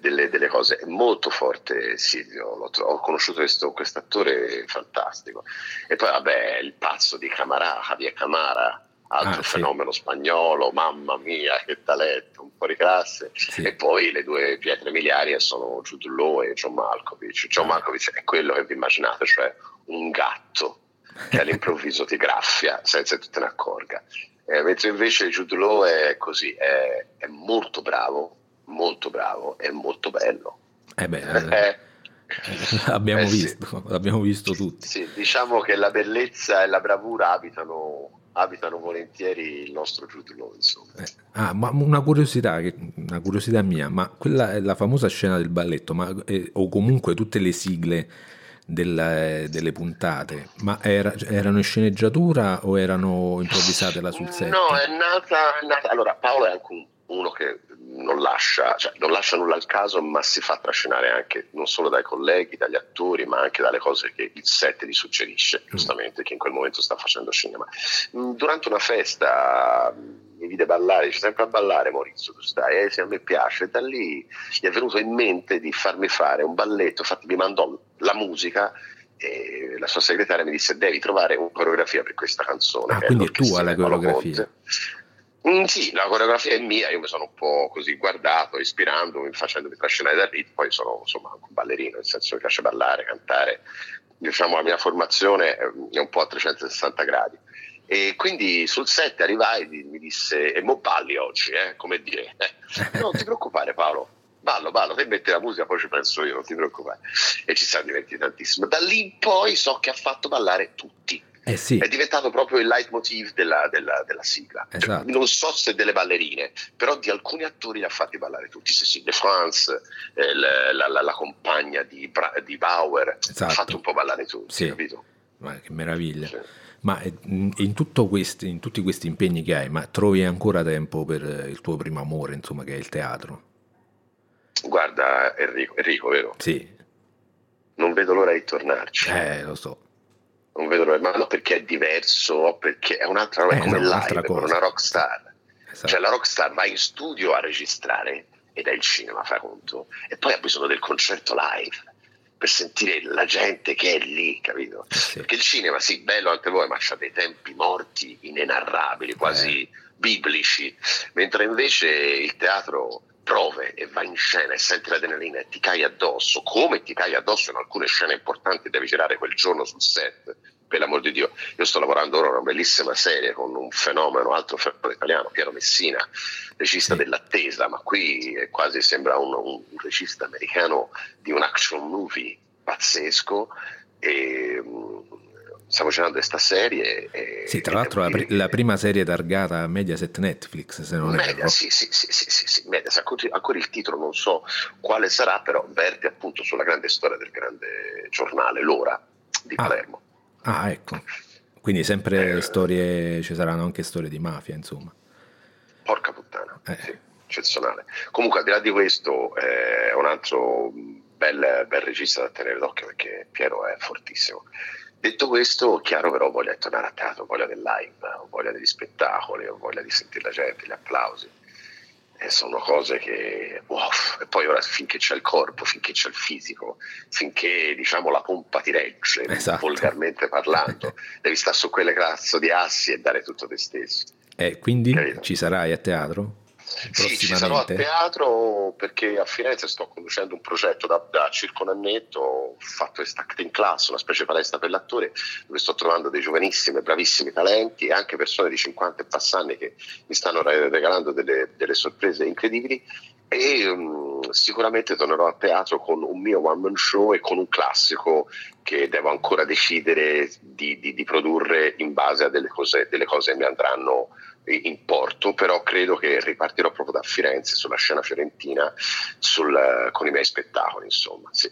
Bene, E bene. poi ho iniziato anche a produrre il mio primo cortometraggio, si chiama Madonne, con la casa Sì. di produzione Mirror e Gold di Omar Rashid e abbiamo fatto questo primo cortometraggio, si intitola Madonne, e ho trovato due piccole attrici, proprio due giovani, due giovani fenomeni dolcissime che hanno dato il volto a questa mia così, idea molto piccola, è più una, una licenza poetica in immagini eh, che un corto, però è, la- è un piccolo aneddoto che mi successe a Torino e l'ho voluto riprodurre all'interno della tranvia di Firenze. Quindi ehm, adesso la domanda, come dire, viene spontanea. Quali sono i film Eh. che ti piacciono e a cui ti ispiri volendo quando giri?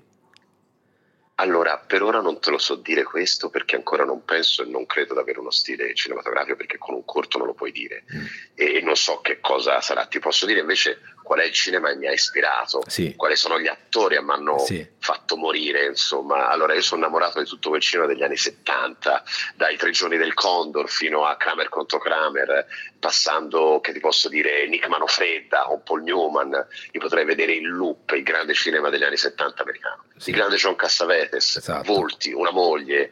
Ehm, No, no, la pistola. La, la new wave americana, insomma, di, di anni. mer- meraviglioso, meraviglioso. Sì. Poi devo dire che eh, ci sono i grandi registi contemporanei e nonché il cinema di Sorrentino che a me fa impazzire, purtroppo ritorno su questo argomento, è uno dei miei registi preferiti, e poi Nolan, eh, Ah. mi piace tantissimo, fantastico, mi piace anche le carriere dei grandi attori, trovo che una delle carriere più mai ispirate nella mia vita è quella di Dustin Hoffman, un attore brutto, basso e piccino, Esatto. che ha fatto tutti i ruoli che Dio abbia messo sulla terra. Ha Eh. fatto la donna, ha fatto il gay, ha fatto il topo, ha fatto il- l'uomo innamorato, ha fatto il designer, ha fatto tutto. Eh, un cane di paglia, eh, uomo da marciapiede, eh, tutti li ha fatti, tutti, tuzzi, ah, tuzzi. Mamma mia, che fenomeno d'attore impressionante, Dustin Hoffman. E poi Papillon, con Steve McQueen, è sempre Dustin Hoffman, capito? E la Eh. scena finale è meravigliosa e te la porti nel cuore quando Dustin Hoffman gli dice io non ce la faccio a saltare e e Steve McQueen lo guarda, gli va vicino e gli dice lo so, cioè lo sapeva, capito? Ma lui Sì. vola, Papillon, papi, vola. Comunque ecco, il cinema fa bene all'umanità, ecco, il cinema fa bene all'umanità. Se sono Sì, convinto se il mondo va bene, eh, cioè perché ci sono questa gente che scaricano attraverso se stessi il dolore della gente e dell'umanità, se Sì. lo mettono solo alle loro spalle e quindi fluisce attraverso di loro solo bellezza. Ecco. Ecco, Ecco perché alcuni registi o alcuni attori o artisti ci rimangono secchi. sì. Ci rimangono secchi perché assorbono troppo male il dolore dell'umanità tramite se stessi, capito? Sì, beh, con queste note così un po' malinconiche, allora io ti lascio libero perché sappiamo, insomma, ci hai detto che sei impegnato su questa serie. Eh, sono un po', è un po', son pausa pranzo, guarda. Eh, Sono ci spiace che t'abbiamo, t'abbiamo rubato la pausa pranzo. Mm. No, io ho già mangiato, sono in pausa, sono nel mio camerino qui del camper. Ah, ok. Eh, si sta bene, insomma, mi piace sta, questa intervista. Perdonatemi se a volte mi faccio accendere, ma potrei Ma commuovermi solo parlando di una scena di un film, subito. Eh, Ecco. ma eh, lo, lo sappiamo, lo, la, lo vediamo, la vediamo la passione che ci metti È nel tuo bello, lavoro. è il lavoro più bello del mondo Eh. e, e se i ragazzi di 16, 17 anni, 15 o chi mi ascolta, se vogliono fare gli attori o vogliono fare registi o gli scrittori, lo facciano, vadano contro tutto e contro tutti, la vita è loro, si vadano a fare questo mestiere che è meraviglioso. Guadagneranno anche un sacco di soldi se gli va bene, se non gli va bene pace, però intanto ci hanno provato. Esatto, l'importante è provarci. Esatto. Va bene, grazie mille Maurizio Lombardi, sei stato gentilissimo e a questo punto speriamo di risentirci o di vederci, chi lo sa, magari in un futuro. Però mi raccomando, se diventi strafamoso come Dustin Hoffman, ricordati degli amici. Eh, va bene, la prossima volta sarò famosissimo. Enrico, Enrico chi? esatto. a questo me lo No, ma cacciate fuori. scherzi. No, ma questo me lo cacci, no, ma non può succedere assolutamente, veramente. Sono immune a questa roba qua. Sono Eh. proprio. Sono, c'ho, gli, c'ho gli anticorpi. Vediamo, Non pa- è pa- quello, non è quello che mi interessa. Parliamone tra qualche anno. Ma no, ma smettila, ma che dici? Va bene, Bene, ragazzi, viva il grazie. cinema italiano. Evviva, sì, Viva l'Italia. assolutamente, Ciao. assolutamente. Ciao, grazie mille. Bocca al lupo per tutto. Ciao ragazzi, Ciao. buona giornata e grazie mille. Bene, bene, questa intervista è finita qui. e io ridò la linea al Enrico Tribuzio del futuro. Qui dallo studio di Cinefact Podcast del passato è tutto. Eh, a voi la linea eh, studio di Cinefact Podcast nel futuro. Grazie, grazie della linea. Bene, direi che lo possiamo rassicurare. Insomma, Questi che- toscani, questi toscani sono dappertutto. I eh, toscani, non se ne i più, toscani ne hanno può più. devastato questo paese, ma non lui, perché lui secondo me è una bellissima persona. In questa telefonata sono riuscito a carpire che Io ci è- voglio andare a bere un Negroni a Firenze. ma tipo domani, ma tipo subito. Intanto volevo dire all'Enrico Tribuzio del passato di ringraziarlo anche da parte nostra, che insomma è stato molto gentile a rilasciarci questa intervista. Bello, bello, bravo eh, Henry, ma non tu, quello del passato. Quello del passato. Quello del passato. Tu, Che con la tua- soprattutto- tutta la tua storia lì di, di Yog Sotot, Questo mi è un po', mi è un po' Eh, pensavi destabilizzato. che era invece è una cosa seria. Teo perché- invece ormai ci ha abbandonato a causa del virus, in questa mezz'ora il, suo, il, suo- insomma, il peggioramento delle sue condizioni è stato repentino e purtroppo Fatale. fatale, ma anche se Pietro dovresti provare una sorta di rianimazione mistica, potremmo, potremmo riportarlo in vita, ma intanto dobbiamo parlare del The Best and the Mest, che è la nostra rubrica in cui eh, parliamo appunto delle mm, migliori e peggiori, cioè anzi non peggiori, le migliori sale cinematografiche d'Italia eh, segnalate da voi ascoltatori e quelle che invece hanno fatto qualche Caduta di stile. qualche caduta di stile, hanno avuto qualche intoppo, hanno bisogno di qualche tirata d'orecchie o che qualsiasi cosa sia. Diciamo che noi ci affidiamo alle vostre segnalazioni, ma siamo sempre aperti comunque al, alla contro, al contraddittorio delle- degli esercenti, perché chiaramente meritano anche di dire a loro se ci fosse qualche inesattezza nelle vostre segnalazioni. Ma in questo caso, questa puntata abbiamo solo un The Best. Il The Best è di Wito che ci dice ciao Teo, eh, Teo purtroppo non parla più. Eh, ciao Teo e tutti gli altri, quindi tutti gli altri siamo qui.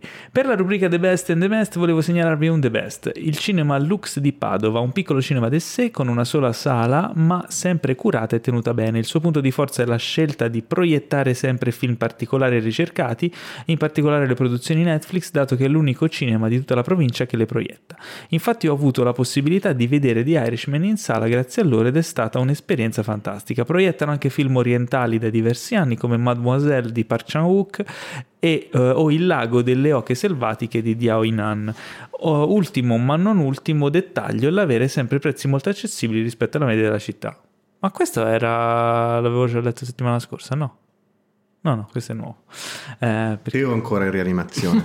sta, Sì, sotto ri- perché- sta nel polmone d'acciaio. No, perché vi ricordo effettivamente segnalate spesso questi comunque cinema, sale ed eccetera che proiettano i film di Netflix. Non ho capito come prendere questa cosa. Cioè, il fatto di proiettare i film di Netflix Ma quelli che vengono cosa. distribuiti, non penso è chiaro, quelli che vengono distribuiti, però si parla pirata. di. Sono, sono pochi quelli di- che vengono distribuiti. Non è che tutti i film su Netflix vengono distribuiti in sala. E, beh, comunque ci fa piacere. Più che altro mi fa piacere che proiettino cinema asiatico perché sì. eh, non, cioè, si sta effettivamente allargando no, il mercato in Italia del, del film asiatico. Sì, da circa un mese però. No, no, dai, ultimamente comunque qualcosa gira sempre, però non è frequentissimo, specialmente comunque in, eh, diciamo, in città più piccole come, come Padova, quindi insomma sembra che facciano un ottimo servizio. Cinema Lux di Padova, siamo contenti di accogliere questa segnalazione. E quindi andando avanti sulla scaletta è il momento di accennare anche al fatto che eh, è iniziato finalmente la nuova stagione di Better Call Saul che tanto attendevamo. Io sono Chi super... l'attendeva? Come chi l'attendeva? Io l'attendevo. Ah, attendevamo, poi parli al plurale. Io e Teo, Matteo è lì deceduto Ah, che Teo, sta putrefacendosi. Sto bene, sto veramente molto bene. Tutto Ah. ok. Ah, sei sicuro? Ma C'è anche l'accento milanese, tutto Sì, ok. Veniva da, da- dal cambi- cadavere gli è di Teo. cambiata questa la voce. Che è, è strano. Cioè, Teo, sei pallido. Sì, Ah, cazzo. eh, ma sei, La situazione- Ah, L'attendevi anche tu, no? Better Call Saul, ti piace? Sì. Ah, ok. Allora, vedi, non sto dicendo, non sto dicendo delle baggianate. Com'è la fiducia? Allora, b- b- Ma non ho capito, ma questo virus l'ha fatto trasformare in Stephen Hawking? Eh, sì, sembra un po', Che eh. cazzo di virus è? Vabbè, questa gag, l'intelligenza, questa, questa gag ci distrugge sta, la voce. questa gag ci sta sfuggendo di mano. Teo, l'hai vista la prima puntata di Better Call Saul? Sì. non fare il pirla. Lo sanno tutti che sei qui. La fiducia ai minimi storisci. Ah, Storisci, eh, ok, inglese. Eh, Better Call Chi era Saul. Boris Johnson. questo? Cosa? Basta, ragazzi. Non si può. Questa puntata io non vi do più da bere. Basta. Non si può Eh. questa cosa qui. È anche finito di buono. Non posso più neanche. Sì. Eh, sì, cosa? Eh, così. eh, Pietro, puoi fare il solletico a Teo, per favore? Allora, Better Call Saul. Chi l'ha visto alzi la mano? Io. Tu Io l'hai no, visto? mai. Tu no. No. Teo, l'hai visto? Non sono d'accordo. Ma stai sbagliando risposte, vabbè.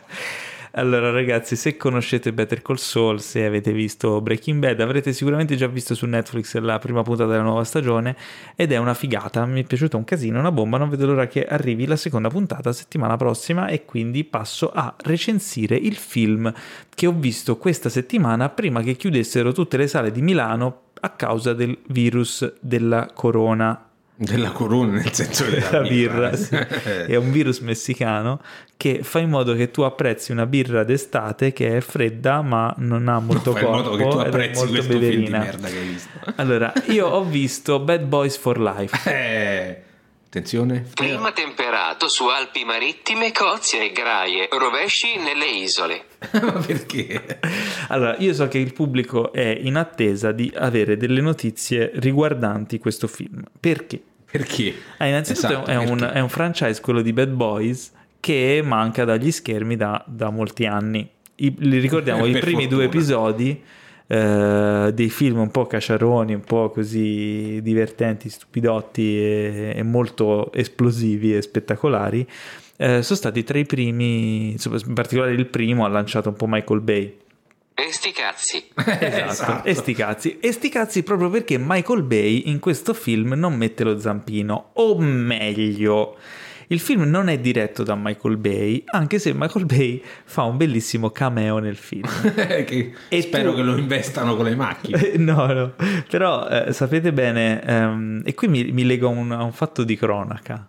Cioè, non so può- Attenzione. non so se si può Siamo definire inter... Eh, un po' di anni fa, cioè, le, le capacità interpretative di Michael Bay, in particolare in, eh, in live, cioè diciamo davanti a un pubblico. Ah, il figurone di merda che ha fatto... Qualche anno fa lui Eh. fu, eh, credo, pagato per fare da testimonial al lancio di una TV, credo, Samsung, della Samsung. sì. Eh, ragazzi, se potete, fatevi un favore, in questo caso cercatevi la clip su YouTube di questa cosa qui perché è clamorosa. Lui arriva lì, presentano questa TV e, e deve ovviamente presentarla parlandone bene, dicendo le specifiche, insomma un testo che probabilmente gli hanno, gli hanno scritto ad hoc. Solo che lui è lì davanti al pubblico, eccetera, dice le prime due o tre parole e poi non si ricorda più cosa deve dire, va nel panico, rimane zitto, muto, frizzato in stile presi- esatto, presidente, presidente. E, e poi fa la cosa bellissima, la la cosa che nessuno si sarebbe aspettati. aspettato, si gira e, e scappa via dal palco, lasciando il presentatore nel- nello sconforto e, Rum e cocaina. praticamente tra l'ilarità generale e guardatevi questa clip è clamorosa quando ho visto lui nel cameo che fa in Bad Boys for Life mi aspettavo che a un certo punto non si ricordasse la battuta e tipo scappasse via così non accade purtroppo Purtroppo il non film, è così autoironico. il film diretto da Adil El Arbi e Bilal Fallah Fallah. Attenzione. Eh, in realtà è, secondo me, e non solo secondo me, perché comunque la critica generale lo ha, diciamo, promosso, il migliore della trilogia. Non Eh. è vero. Come non è vero? Teo, Roboteo. Non è vero. Perché non è vero? Roboteo è bello. Non sono d'accordo. Eh, ho capito, però scusa, non puoi intervenire così senza dare spiegazioni. E sti cazzi. Va bene, Roboteo, calma. Ma sai che fa più ridere Roboteo che il Teo? Eh, Sì, io guarda, metterei Roboteo al posto del Teo Sì. normale. Comunque... Rum e cocaina. Va bene, Roboteo mi fa piacere. Ehm, allora, tornano in scena i personaggi di Will Smith, Mike Lowry e Martin Lawrence che interpreta Marcus. E E sono- cazzi. Ok, sono passati un po' di anni dall'originale, quindi questi due poliziotti, questa coppia di poliziotti a Miami, eh, ha qualche annetto in più sulle spalle. Eh, il film è interessante perché non è il tipico sequel nostalgico di un franchise vecchio che riprende e rimette in scena le solite cose, con i personaggi che fanno le solite cose, cercando di accaparrarsi eh, il favore del pubblico, ma eh, prende questi personaggi e cerca di lavorarci sopra, mh, creando una situazione destabilizzante per loro in maniera quasi inaspettata e reggendo appunto tutta la trama anche comunque da action classico perché comunque di, di un action comedy stiamo parlando eh, in maniera molto funzionale. Il film ha un bel grip ha un bel ritmo intrattiene. Non ci sono quasi esplosioni e che- cosa che denota l'assenza di Michael Bay cioè forse Non è una. vero. Sì, no, davvero, Roboteo, ce n'è forse solo una. e, eh, e, e il film funziona, scorre, diverte. E se siete stati comunque fan degli originali o comunque volete vedervi un action scanzonato, divertente, alla buona, che funziona, di quelli che te lo godi.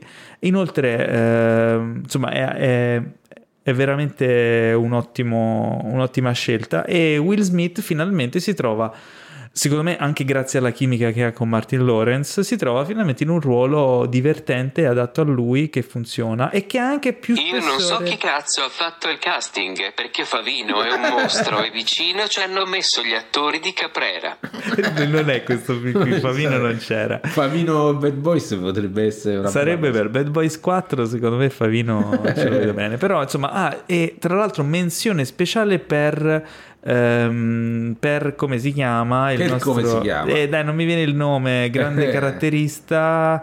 eh, ce l'ho sulla punta Per della lingua che faceva già il capo della polizia in quelli vecchi che fa Cypher in Joe Pantoliano che fa Cypher in Matrix E sti cazzi. no no no, Roboteo Joe Pantoliano della banda Fratelli. e... No, era lui?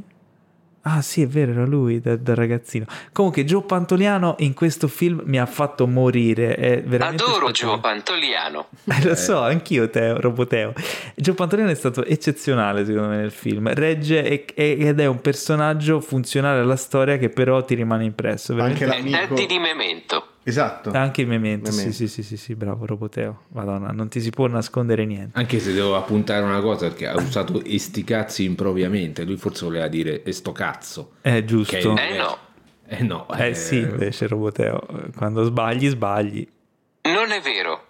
Eh, eh, vabbè, eh, questo ne parleremo poi. Vabbè. Comunque, Bad Boys for Life proprio a, a sorpresa promosso. Eh, ma tipo sei e mezzo, sei. Forse pure 7. La madonna. Forse pure sì, La sì. fiducia ai minimi storisci.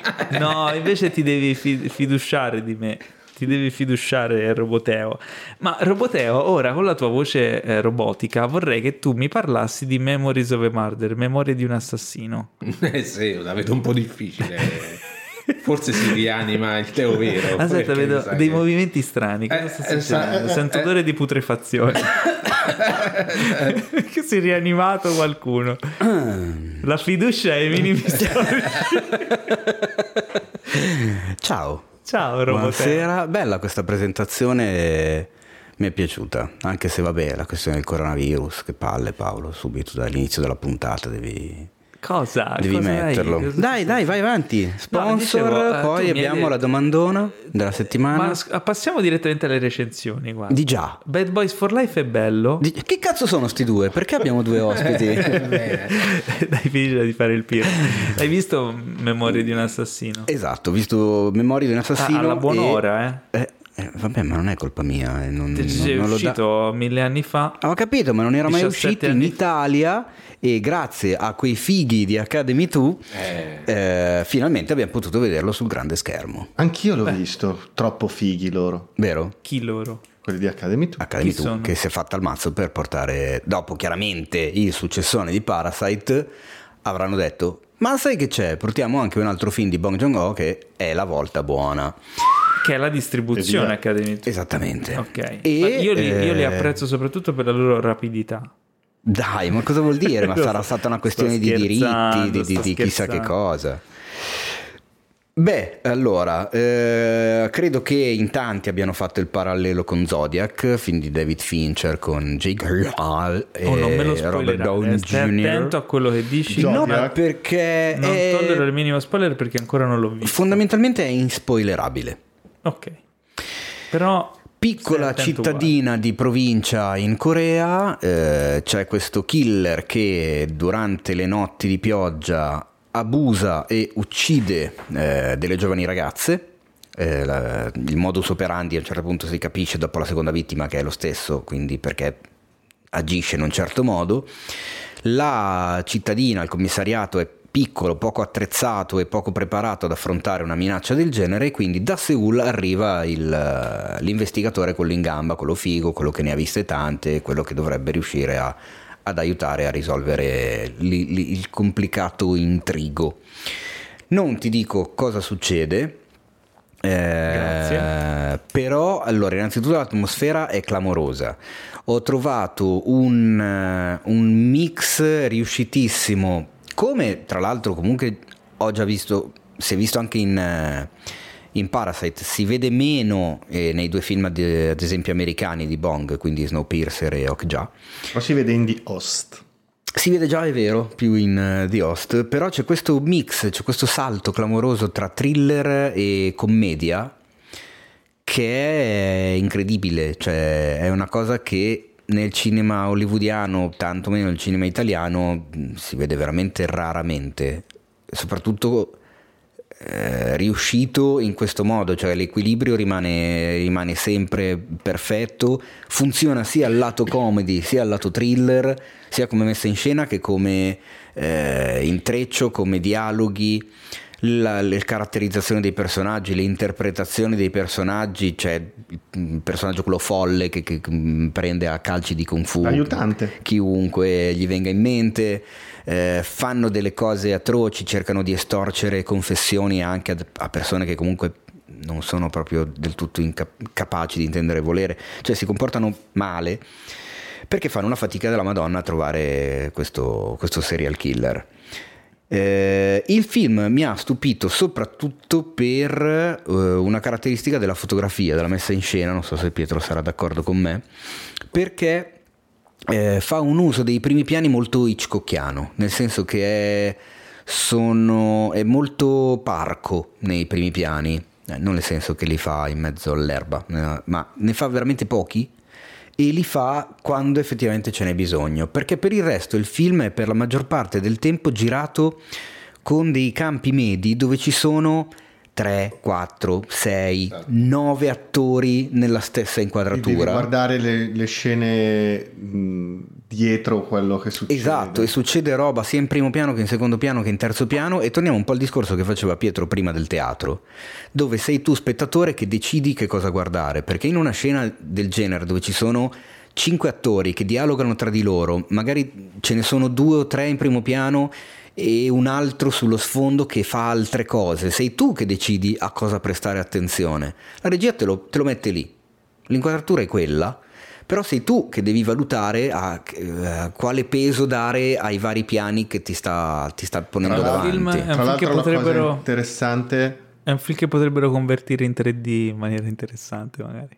Interessante. Ma- Din, din, din, din. Vabbè. Eh, no, tra l'altro è palese anche tutto il sottotesto politico perché si svolge in un periodo storico, non è ambientato ai giorni nostri, ma negli anni 80, Sì. un periodo storico 86 se non vado errato. Corea dove c'è C'era la dittatura, esatto, quindi vengono anche sedate un po' mh, in modo Sì, infatti- violento le, le- le E proteste infatti su- studentesche. sullo sfondo ci sono sempre Sì. queste proteste studentesche Assolutamente. contro la violenza della polizia. Tra Ah, tu l'hai l'altro- visto il film, Sì, quindi? sì, l'ho Ah, visto. ok. l'ho visto. Eh, contro la violenza della polizia eh, che noi invece vediamo cioè, in primo piano perché vediamo Sì. quello che combinano. Eh, E poi, senza fare spoiler, un finale molto molto molto bello. sì, che dà tutto il senso, che dà senso a tutto il film praticamente, perché tu fino alla fine dici... eh, Finale sì, bello e ultima inquadratura Esatto. clamorosa, cioè di quelle che cazzo, eh, quando poi il film va a nero, sei lì che dici, ah, che merda, e, ok. Eh, oh, non mi E lo, lo puoi ho detto, riniziare insomma. da capo per vedere il film alla luce di quell'ultima inquadratura. Mm. Quindi niente, eh, potete recuperarlo anche in, eh, in home video se non riuscite a, a vederlo al cinema, anche perché dipende da dove state, ma tipo qua da noi le sale sono chiuse. Eh, Ah, già, è vero. Eh già, eh, purtroppo, fino, almeno al fino al primo marzo. Eh, No, comunque è davvero davvero eccezionale. Qual hai preferito tra i Ecco, due? lo sapevo che stava, arri- stava arrivando la domanda, infatti me la Parasite? stavo già rispondendo. Mm, mi sono rivisto Parasite eh, recentemente perché la, la Chiacchi non l'aveva vista, la mia compagna, la prima volta tra l'altro l'avevo visto con il qua presente Tribuzio al cinema. Sono tornato a vederlo e ho trovato, un- ci ho visto un sacco di altre cose che non avevo visto la prima volta. Eh, sono diversi eh, per tantissimi motivi. Forse per parlare come parlano i giudici dei talent moderni, mi è arrivato di più Parasite. Secondo me Parasite ha una caratteristica, è più universale, non Mm. che l'altro non lo sia, però Parasite parla proprio di- della società di oggi, la società del passato, dell'uomo e di cosa succede nei rapporti tra i diversi ceti sociali. Mentre Sì, ma non è solo quello, ti fa pure Sì. entrare l'empatia proprio forte con i personaggi. Cioè, quel classico film che ti capita una volta ogni boh, 10-20 anni che ti metti d'accordo il pubblico, la critica e pure l'ultimo degli stronzi che non va mai al cinema. Certo, no, no, è- perché arriva veramente a tutti, tutti. è assolutamente Pur- universale. Sì, pur oddio. però pur rimanendo Ho letto cose che voi, io ne ho lette cose che voi umani non potreste immaginare Eh, negli no, ultimi giorni eh, su Parasite, è meglio che non te le stia a dire, quindi non è arrivato proprio a tutti, tutti. Personalmente, anche, soltanto pensando a livello formale, come eleganza di, di- di- di- messa in scena di fotografia, Parasite mi ha colpito di più, nonostante la messa in scena di Memories of Murder sia qualcosa che non vedo No, tutti i beh, giorni. C'è ecco. tutta la scena dentro al bar dove c'è sta inquadratura che c'è Ah, beh, sì, persone, certo. che su ogni piano praticamente le inquadrature stanno tipo non mi ricordo se 5 persone forse più gente dietro. E su ogni piano dove è messa la persona praticamente c'è una linea narrativa che poi a un certo punto si chiude un macello Beh, c'è anche quella del divano al nightclub. è Eh, presente? quella là io dicevo. Ah, quella lì è là. geniale. Eh, no, no, quella lì no, è no. geniale. Che c'è la cosa che succede davanti, la cosa che succede sul divano e quello che succede dietro il divano. Sì, e poi alla fine si incrocia tutto. Sì. Quella- cioè, è un film dentro il film, quella scena là è strepitosa. Vedo la vena, eh. Eh, No, vabbè, stiamo parlando dell'argomento. Per una volta che stiamo a parlare di una cosa Ma seria. infatti, No, no. Eh, Poi boh, non so se è solo una mia impressione o anche voi due vedere, però Roboteo era più simpatico. Sì, beh, ma è normale, quando si cazzeggia si è sempre più simpatici. E vabbè, quindi niente, vogliamo- volete dare una chiusa su questo film ripescato dal passato dopo 17 anni e finalmente arrivato giustamente in sala? Eh, meno male che è arrivato. esatto. Mi, che mi auguro che possa essere mm, così. Boh, un incentivo per rifare ancora questo tipo di operazioni o magari non per forza aspettare 17 anni. Sì. Per dire adesso è uscito incredibilmente, non me l'aspettavo, in Italia eh, Il lago delle oche selvatiche, Mhm. che è un film cinese che noi Tu l'hai visto? C'eri? No, io non c'eri, non eri venuto. No, Noi l'abbiamo visto a Cannes, ero sicuro col Dio Guardi, pensavo ci fossi stato anche tu. Clamoroso, un noir pazzesco eh, da ogni punto di vista, secondo me, con dei lampi di violenza estrema, inaudita, veramente assurdi. Ed è arrivato in Italia dopo tot che è uscito perché si Sì, parla di Cannes volevo andarlo a scorso. vedere, settimana scorsa lo davano solo il primo pomeriggio. Ecco. Però è un qualcosa. Speriamo che non diano tra 17 anni di Lighthouse al cinema. Esatto, no, io mi auguro che questo potrà- po- possa essere l'inizio di un qualcosa, di, di- Eh, speriamo. boh, un un ten- dei tentativi. Ecco, Di diciamo che questa anche cosa dei cinema chiusi in 3-4 regioni non è proprio il Eh, non è massimo momento- della vita in questo momento, però... No, più che altro perché slittano un sacco di uscite, non si sa Esatto. quando verranno recuperate, diventa tutto molto Però anche complicato. appunto il classico Mike o i film di Kim Ki-duk eh, sì. o quelli di Park, cioè Beh, se volete recuperarli, quelli che non avete distribuito prima, fatelo. Ma non- nessuno vi mette i bastoni tra le ruote, care case di distribuzione. Se volete compiere queste operazioni così di recupero di film eh, mai usciti Beh, prima, noi saremo ben no? lieti di parlarne Eh sì, assolutamente. direi. E, e mi dispiace ragazzi, sono io a dovervelo dire, ma è giunto il momento. nel gomito, Teo, devi tossire nel gomito. È giunto il Ma momento tanto odiato. aspetta che arrivo. Vieni qua, aspetta, vieni. Madonna, mi hai smoccicato il gomito. Allora, il momento tanto odiato, che cos'è il momento tanto odiato? È un momento odiato da tutti, quello dei saluti. Quindi il podcast finisce qui, ma voi potete iscrivervi per essere eh, avvisati ogni volta che esce una nuova puntata. Molti di voi usano Spotify, che sarà ben lieto di appunto notificarvi. Esatto, che tutte quando le- vi notifica va, fa lo stesso suono di Yog- quando vi collegate tramite l'app Yogsotot, cioè questo. Esatto.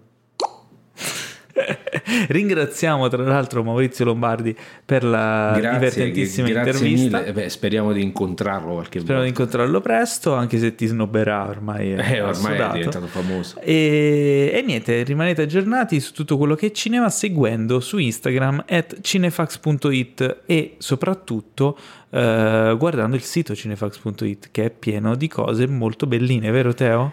Assolutamente sì e eh, a tal proposito direi di approfittarne un secondo per consigliarvi di andare a scartabellare le rubriche del sito perché tutti gli altri siti hanno le news, tutti gli altri siti hanno le recensioni, tutti gli altri siti hanno gli articoli di approfondimento, tutti gli altri sicol- eh, siti hanno le classifiche come ha anche cinefax.it ma non tutti gli altri siti hanno le rubriche, oltre a non avere il podcast, quindi noi siamo più fighi da un sacco di punti di siamo vista. avanti. Le rubriche sono tante, sono belle, sono tenute e curate da ogni redattore, co- coccola la propria in maniera particolare, sono tematiche, c'è l'horror, c'è il documentario, eh, c'è il diritto d'autore. Eh, c'è il- i, i cinema legati alla birra, gli animali nel cinema, le locandine del cinema, c'è un sacco di roba. Andatevele a curiosare perché Ma c'è secondo me anche vale il la pena. tecnicismo becero? C'è anche il tecnicismo becero. Ah, eh sì, allora eh sì. avantissimo. Eh certo, Come Eh, c'è il beh. tecnicismo becero? certo. Chi è che fatto il tecnicismo becero? Beh, ad esempio Senza ci sono dirmelo. tre articoli di Francesco Amodeo sulla storia e l'evoluzione dei formati Vabbè. cinematografici che Francesco più tecnicismo è- becero di quello. becero, Beh, quindi più tecnicismo becero di quello Eh. non esiste. Allora siamo a posto, siamo a posto. Quindi seguite tutto quello che è Cinefax, seguite su Instagram anche noi, me at Paolo Cellamare, abbiamo Enrico Tribuzio at Enrico, Enrico Tribuzio, Tribuzio o oppure et a cena d'Artrucido, tutto attaccato. Bellissimo Da- profilo. Dar Trucido, Dar, dar. Dar Trucido perché è trucido. Oppure Pietro Baroni con le sue fantastiche foto at Pietro Baroni. Bravo, facile, easy, catchy. E nel frattempo, in attesa della prossima puntata, un caro saluto da Teo Yusufian. Le brutte intenzioni, la maleducazione, la tua brutta figura di ieri sera, la tua ingratitudine, Eh, la tua arroganza. Fai ciò che vuoi mettendo i piedi Ma in testa. Certo, il disordine è una forma d'arte. Ma tu sai solo coltivare invidia. Ringrazia il cielo, sei su questo palco. Rispetta chi ti ci ha portato No, su dentro. questo podcast dove Questo sono io. Ciao, Ne. Roboteo, perché mi dici questo? Ci sono rimasto male. Un caro saluto da Enrico Tribuzio. Ciao amiche e amiche, ami- no, amiche e amici, buonanotte. Ok, e un caro saluto da Pietro Baroni. Ciao, ciao, ciao. E un caro saluto da me che tanto vorrei avere una voce come quella so- suadente, dolce e delicata di Roboteo. Ciao.